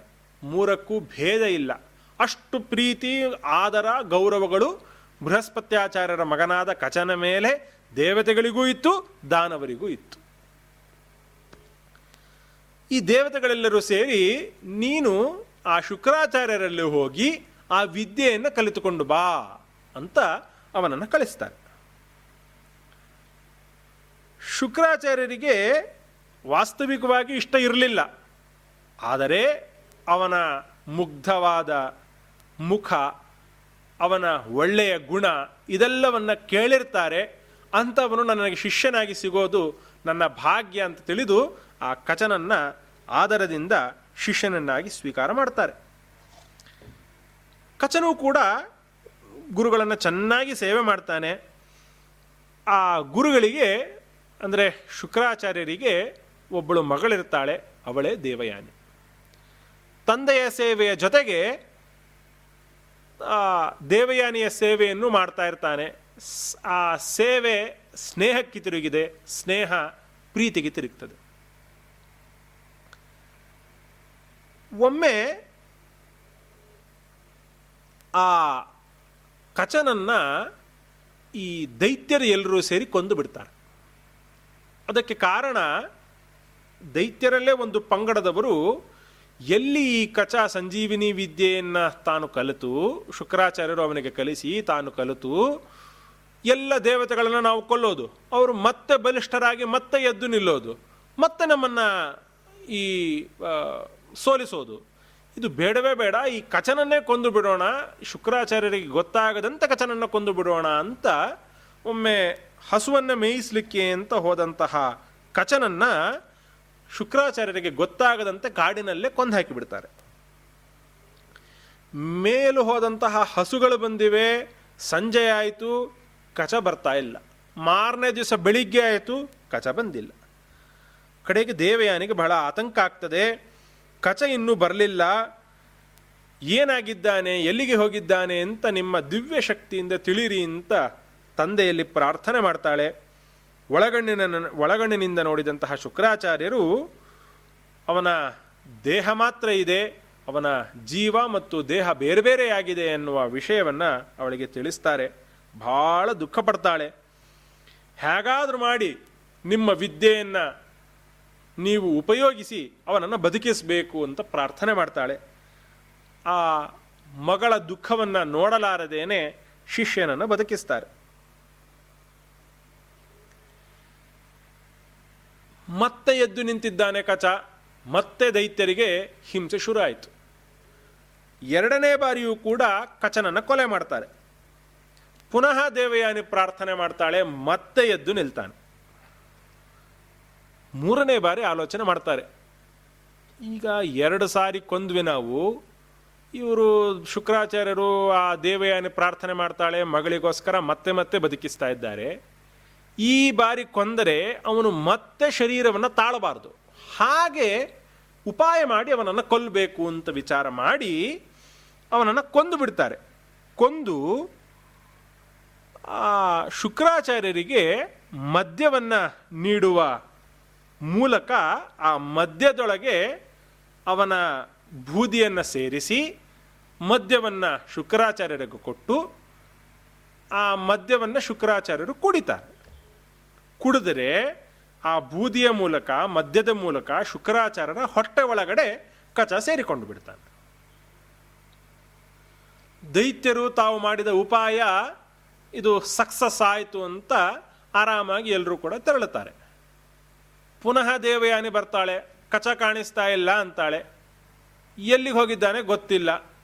ಪುನಃ ತಮ್ಮ ದಿವ್ಯ ದೃಷ್ಟಿಯಿಂದ ತಾವು ತಿಳಿತಾರೆ. ಆಗ ಅವರಿಗೆ ಗೊತ್ತಾಗ್ತದೆ. ಕಚ ಎಲ್ಲಿಯೂ ಇಲ್ಲ, ನನ್ನ ಹೊಟ್ಟೆಯ ಒಳಗಡೆನೇ ಇದ್ದಾನೆ ಅಂತ. ಅದನ್ನು ದೇವಯಾನಿಗೆ ತೋರಿಸ್ಲಿಕ್ಕೋಸ್ಕರ, ಮಗು ಕಚ ಎಲ್ಲಿದ್ದೀಯಾ ಅಂತ ಕೇಳ್ತಾರೆ. ಇಲ್ಲೇ ಇದ್ದೇನೆ ನಾನು, ನಿಮ್ಮ ಹೊಟ್ಟೆಯ ಒಳಗಡೆ ಇದ್ದೇನೆ ಅಂತ ಒಳಗಿನಿಂದ ಧ್ವನಿ ಬರ್ತದೆ. ದೇವಯಾನಿಗೆ ಬಹಳ ದುಃಖ ಆಗ್ತದೆ. ಏನು ಮಾಡೋದು ಅಂತ ಹೊಳೆಯೋದಿಲ್ಲ. ಸ್ವಲ್ಪ ಹೊತ್ತು ವಿಚಾರ ಮಾಡ್ತಾರೆ. ದೇವಯಾನಿ ಹಠ ಹಿಡಿದು ಕೂತಿದ್ದಾಳೆ. ನನಗೆ ಕಚ ಬೇಕೇ ಬೇಕು, ಅವನನ್ನೇ ನಾನು ಮದುವೆ ಆಗಬೇಕು ಅಂತ ಹಠ ಹಿಡಿದು ಕೂತಿದ್ದಾಳೆ. ಶುಕ್ರಾಚಾರ್ಯರು ವಿಚಾರ ಮಾಡಿ ಮಗಳನ್ನು ಕರೀತಾರೆ. ಕರೆದು ಹೇಳ್ತಾರೆ, ನೋಡಮ್ಮ, ನಿನ್ನ ಮುಂದೆ ಎರಡು ಆಯ್ಕೆಗಳಿದೆ. ಒಂದು ನಾನು, ಇನ್ನೊಂದು ಕಚ. ಕಚ ಜೀವಂತವಾಗಿ ಮರಳಬೇಕಾದ್ರೆ ನಾನು ಸಾಯಬೇಕು. ನಾನು ಜೀವಂತವಾಗಿರಬೇಕಾದ್ರೆ ಕಚ ಸಾಯಬೇಕು. ಈ ಎರಡರಲ್ಲಿ ನಿನಗೆ ಯಾವುದು ಬೇಕು ನೀನೇ ಆರಿಸಿಕೋ ಅಂತ ಹೇಳ್ತಾ ಆಗ ದೇವಯಾನಿ ಹೇಳ್ತಾಳೆ, ಎರಡು ಕಣ್ಣುಗಳಲ್ಲಿ ಒಂದು ಕಣ್ಣು ಕಿತ್ತುಕೊಡು ಅಂತ ಕೇಳಿದರೆ ಹೇಗೆ ಕಿತ್ತುಕೊಡ್ಲಿಕ್ಕೆ ಸಾಧ್ಯ? ನನಗೆ ನೀನೂ ಮುಖ್ಯ, ಕಚನೂ ಮುಖ್ಯ, ಇಬ್ಬರೂ ಬೇಕೇ ಬೇಕು ಅಂತ ಮತ್ತೆ ಹಠ ಹಿಡಿತಾಳೆ. ಹಾಗೆ ವಿಚಾರ ಮಾಡ್ತಾರೆ, ಇದಕ್ಕೊಂದು ಉಪಾಯ ಹುಡುಕ್ಬೇಕಲ್ಲ ಅಂತ ದೇವರನ್ನ ಪ್ರಾರ್ಥನೆ ಮಾಡಿ ಒಂದು ಉಪಾಯವನ್ನು ಹುಡುಕ್ತಾರೆ. ಆ ಕಚನಿಗೆ ಹೇಳ್ತಾರೆ, ನೋಡು ಕಚ, ಒಂದು ಕೆಲಸ ಮಾಡು ನೀನು. ಈಗ ನಾನು ಈ ಸಂಜೀವಿನಿ ಮಂತ್ರವನ್ನು ನಾನು ನಿನಗೆ ಉಪದೇಶ ಮಾಡ್ತೇನೆ. ನಿನ್ನ ಉದ್ದೇಶ ಏನು? ನನ್ನ ಹತ್ರ ಬಂದಿದ್ದು, ನನ್ನ ಹತ್ರ ಶಿಷ್ಯನಾಗಿ ನೀನು ಸೇರಿದ್ದು ಏತಕ್ಕೋಸ್ಕರ? ಈ ಸಂಜೀವಿನಿ ಮಂತ್ರವನ್ನು, ಸಂಜೀವಿನಿ ವಿದ್ಯೆಯನ್ನು ಉಪದೇಶ ಪಡೆಯಲಿಕ್ಕೋಸ್ಕರ. ಆ ಉಪದೇಶವನ್ನು ನಾನು ಮಾಡ್ತೇನೆ ಒಳಗಡೆ. ನೀನು ಒಳಗೆ ಇರು, ಇಲ್ಲಿಂದ ನಾನು ಉಪದೇಶ ಮಾಡ್ತೇನೆ. ಅದನ್ನು ನೀನು ಚೆನ್ನಾಗಿ ಸಿದ್ಧಿ ಮಾಡ್ಕೊ. ಸಿದ್ಧಿ ಮಾಡಿಕೊಂಡು ಅದೇ ಮಂತ್ರದಿಂದ ನೀನು ನನ್ನನ್ನು ಬದುಕಿಸು. ನೀನು ಹೊರಗೆ ಬಾ. ಹೊರಗೆ ಬಂದರೆ ನಾನು ಸಾಯ್ತೇನೆ. ಹೊರಗೆ ಬಂದ ಕೂಡಲೇ ಇದೇ ಮಂತ್ರದಿಂದ ನೀನು ನನ್ನನ್ನು ಬದುಕಿಸು ಅಂತ ಮಾತು ಮಾಡಿಕೊಳ್ತಾರೆ ಶುಕ್ರಾಚಾರ್ಯರು.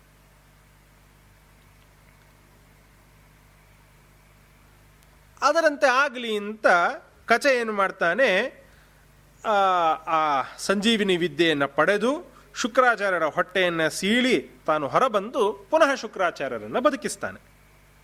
ಅಲ್ಲಿಗೆ ಕಚನ ಉದ್ದೇಶ ಏನಿತ್ತು ಅದು ಸಫಲ ಆಯಿತು. ವಿದ್ಯೆ ಮುಗಿತು, ಇನ್ಯಾಕೆ ಉಪಾಧ್ಯಾಯರು ನನ್ನ ಕೆಲಸ ಏನು, ದೇವತೆಗಳಿಗೆ ಅದನ್ನು ಉಪದೇಶ ಕೊಡೋದು, ಅಥವಾ ದೇವತೆಗಳಿಗೆ ಬಂದ ಸಂಕಷ್ಟವನ್ನು ಪರಿಹಾರ ಮಾಡೋದು ಅಂತ ವಿಚಾರ ಮಾಡಿ ಆ ದೇವಯಾನಿಯನ್ನು ಬಿಟ್ಟು ಹೊರಡಲಿಕ್ಕೆ ತೀರ್ಮಾನ ಮಾಡ್ತಾನೆ.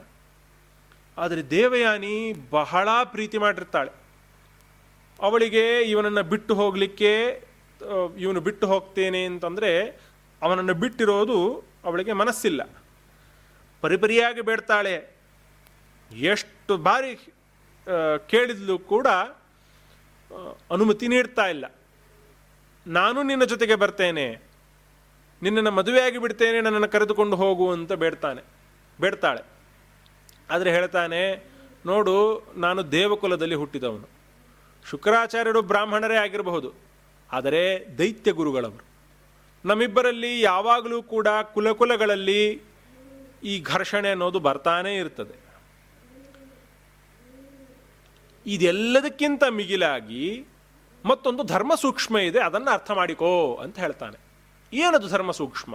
ಅಂದರೆ ಶುಕ್ರಾಚಾರ್ಯರ ಹೊಟ್ಟೆಯಲ್ಲಿ ಮೊದಲು ಇದ್ದವಳು ನೀನು, ನಂತರದಲ್ಲಿ ಇದ್ದವನು ನಾನು. ನಾನು ಸ್ವಲ್ಪ ದಿವಸ ಹೊಟ್ಟೆಯಲ್ಲಿ ವಾಸ ಮಾಡಿದ್ದೇನೆ. ನಿನ್ನಂತೆಯೇ ನಾನು ವಾಸ ಮಾಡಿದ್ದೇನೆ. ಆದ್ದರಿಂದ ನಾನು ನಿನಗೆ ತಮ್ಮನಾಗಬಹುದೇ ಹೊರತು ಯಾವುದೇ ಕಾರಣಕ್ಕೂ ಗಂಡನಾಗಲಿಕ್ಕೆ ಸಾಧ್ಯ ಇಲ್ಲ ಅಂತ ಒಂದು ಧರ್ಮ ಸೂಕ್ಷ್ಮವನ್ನು ಆ ಕಚ ದೇವಯಾನಿಗೆ ತಿಳಿಸ್ತಾನೆ. ಇಷ್ಟು ಧರ್ಮ ಸೂಕ್ಷ್ಮವಾಗಿದ್ದೂ ಇದನ್ನು ತಿಳಿಸಿದರೂ ಅವಳು ಮಾಡಿದ ಪ್ರೀತಿ, ಅವಳು ಮಾಡಿದ ಹುಚ್ಚು ಪ್ರೇಮ ಅವನನ್ನು ಬಿಡಲಿಕ್ಕೆ ತಯಾರಾಗೋದಿಲ್ಲ. ಏನಾದರೂ ಸರಿ ನಾನು ನಿನ್ನನ್ನೇ ಮದುವೆ ಆಗ್ಬೋದು ಅಂತ ಹಠ ಹಿಡಿದು ಕೊಡ್ತಾಳೆ. ಆಗ ಅವರಿಬ್ಬರ ವಿವಾದ ತಾರಕಕ್ಕೇರ್ತದೆ. ಎಷ್ಟು ಹೇಳಿದ್ರೂ ಕೂಡ ಇವನು ಒಪ್ಪದೇ ಇದ್ದಾಗ ಹತಾಶಳಾಗಿ ದೇವಯಾನಿ ಶಾಪವನ್ನು ಕೊಡ್ತಾಳೆ. ನೀನು ಯಾವ ವಿದ್ಯೆಗೋಸ್ಕರ ನನ್ನ ತಂದೆಯನ್ನ ಆಧರಿಸಿದೆಯೋ, ಯಾವ ನನ್ನ ತಂದೆಯಿಂದ ಯಾವ ವಿದ್ಯೆಯನ್ನು ನೀನು ಫಲಿಸಿಕೊಂಡಿಯೋ, ಆ ವಿದ್ಯೆಯೇ ನಿನಗೆ ಫಲಕಾರಿ ಆಗದೇ ಹೋಗಲಿ ಅಂತ ಶಾಪ ಕೊಟ್ಟು ಬಿಡ್ತಾಳೆ.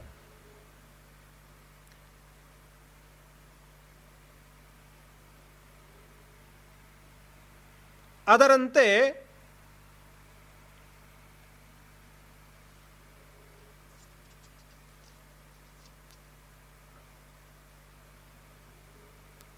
ಅಲ್ಲ ಶಾಪವನ್ನು ಕೊಡೋದು ಕಚ. ಮೊದಲಿಗೆ ದೇವಯಾನಿ ಕ್ಷತ್ರಿಯರಿಗೆ ಯೋಗ್ಯವಾದಂತಹ ಛಲ ಮಾತ್ರ ನಿನ್ನಲ್ಲಿ ಇದೆ. ಆದರೆ ನೀನು ಬ್ರಾಹ್ಮಣ ಕನ್ಯೆ ಬ್ರಾಹ್ಮಣ ಕನ್ಯೆಯರಲ್ಲಿ ಅರ್ಥ ಮಾಡಿಕೊಳ್ಳಬೇಕಾದಂತಹ ವಿವೇಕದಿಂದ ವಿಚಾರ ಮಾಡಿ ಅರ್ಥ ಮಾಡಿಕೊಳ್ಳಬೇಕಾದಂತಹ ಮಾನಸಿಕ ಸ್ಥೈರ್ಯ ಇರ್ತದೆ. ಆ ಮಾನಸಿಕ ಸ್ಥೈರ್ಯ ನಿನ್ನಲ್ಲಿ ಇಲ್ಲ. ಕೇವಲ ಛಲ ಮಾತ್ರ ನಿನ್ನಲ್ಲಿ ಇದೆ. ಆದ್ದರಿಂದ ನಿನ್ನನ್ನು ಯಾವ ಬ್ರಾಹ್ಮಣರು ಕೂಡ ವರಿಸದೇ ಹೋಗಲಿ ಅಂತ ದೇವಯಾನಿ ಕಚನಿಗೆ ಕಚನೂ ಕೂಡ ಯಾವ ವಿದ್ಯೆಯೂ ಕೂಡ ನಿನಗೂ ಒಲಿಯದೆ ಹೋಗಲಿ ಅಂತ ಕಚನೂ ಕೂಡ ದೇವಯಾನಿಗೆ ಶಾಪವನ್ನು ಕೊಡ್ತಾನೆ ಆದರೆ ಕಚ ಹೇಳ್ತಾನೆ, ನಿನ್ನ ಶಾಪದ ಪರಿಣಾಮ ನನ್ನ ಮೇಲೆ ಆಗೋದಿಲ್ಲ. ಯಾಕೆ? ನಾನು ದೇವತೆಗಳಿಗೆ ಈ ವಿದ್ಯೆಯನ್ನು ಉಪದೇಶ ಮಾಡುವಂತಹದ್ದು. ನಿನ್ನ ಶಾಪದ ಫಲ ನನಗೆ ತಟ್ಟಬಹುದು. ಆದರೆ ದೇವತೆಗಳಿಗೆ ತಟ್ಟಲಿಕ್ಕೆ ಸಾಧ್ಯ ಇಲ್ಲ. ಆದ್ದರಿಂದ ದೇವತೆಗಳಿಗೆ ನಿನ್ನ ಶಾಪ ಫಲಿಸೋದಿಲ್ಲ. ನೀನು ಏನೇ ಶಾಪ ಕೊಟ್ಟರೂ ಅದು ಸಫಲ ಆಗೋದಿಲ್ಲ ಅಂತ ಇವನು ಕೂಡ ತನ್ನ ಜಿದ್ದನ್ನು ತಾನು ಪ್ರತಿಪಾದನೆ ಮಾಡಿದ್ದಾನೆ. ಹೀಗೆ ಅವಳು ಕೂಡ ಶಾಪ ಕೊಟ್ಟಳು ಅವಳೂ ಬಗ್ಗತಾ ಇಲ್ಲ. ಆಯಿತು, ಮತ್ತೊಬ್ಬನನ್ನು ಮದುವೆ ಆದರೆ ಆಯಿತು, ಇವನಿಷ್ಟು ಧರ್ಮ ಸೂಕ್ಷ್ಮವನ್ನು ಹೇಳ್ತಾ ಇದ್ದಾನಲ್ಲ ಅಂತ ಅವಳು ಸುಮ್ಮನಿರ್ತಾ ಇಲ್ಲ. ಅವಳು ಶಾಪ ಕೊಟ್ಟಿದ್ದಾಳೆ ಕೊಟ್ಟಿದ್ದಾಳೆ, ಏನೋ ತೆಗೆದುಕೊಂಡು ಹೋಗೋಣ ಅಂತ ಇವನು ಸುಮ್ಮನಿರದೇನೆ ಅವಳಿಗೆ ಅರ್ಥ ಮಾಡಿಸಬೇಕು ಅಂತ ಇವನು ಕಷ್ಟಪಟ್ಟು ಅರ್ಥ ಮಾಡಿಸಲಿಕ್ಕೆ ಪ್ರಯತ್ನ ಪಡ್ತಾ ಇದ್ದಾನೆ. ಹೀಗೆ ಅವರಿಬ್ಬರ ಈ ಪ್ರೇಮ ಪ್ರಸಂಗ ಶಾಪದಲ್ಲಿ ಕೊನೆಗೊಳ್ತು. ಆ ಪ್ರಣಯ ಪ್ರಸಂಗ ಭಗ್ನಾಗಿ ಹೋಯಿತು. ಹೀಗೆ ಭಗ್ನ ಪ್ರೇಮ ಕಥೆಯೊಂದನ್ನು ವ್ಯಾಸರು ವಿವೇಕದಿಂದ ವಿಚಾರ ಮಾಡದೇ ಹೋದರೆ ಯಾವ ರೀತಿಯಾಗಿ ಪ್ರೇಮ ಭಗ್ನ ಆಗ್ತದೆ ಅನ್ನಲಿಕ್ಕೆ ಉದಾಹರಣೆ ರೂಪವಾಗಿ ಆದಿಪರ್ವದಲ್ಲಿ ನಿರೂಪಣೆ ಮಾಡಿದ್ದಾರೆ. ಹೀಗೆ ಇನ್ನೂ ಅನೇಕ ಕಥೆಗಳನ್ನು ವ್ಯಾಸರು ಬೇರೆ ಬೇರೆ ಪ್ರೇಮ ಕಥೆಗಳು, ಬೇರೆ ಬೇರೆ ಋಷಿಗಳ ಕಥೆಗಳನ್ನೆಲ್ಲ ನಿರೂಪಣೆ ಮಾಡಿದ್ದಾರೆ. ಅದನ್ನು ಮುಂದಿನ ಸರಣಿಯಲ್ಲಿ ನೋಡೋಣ. ಶ್ರೀಕೃಷ್ಣಾರ್ಪಣ ವಸ್ತು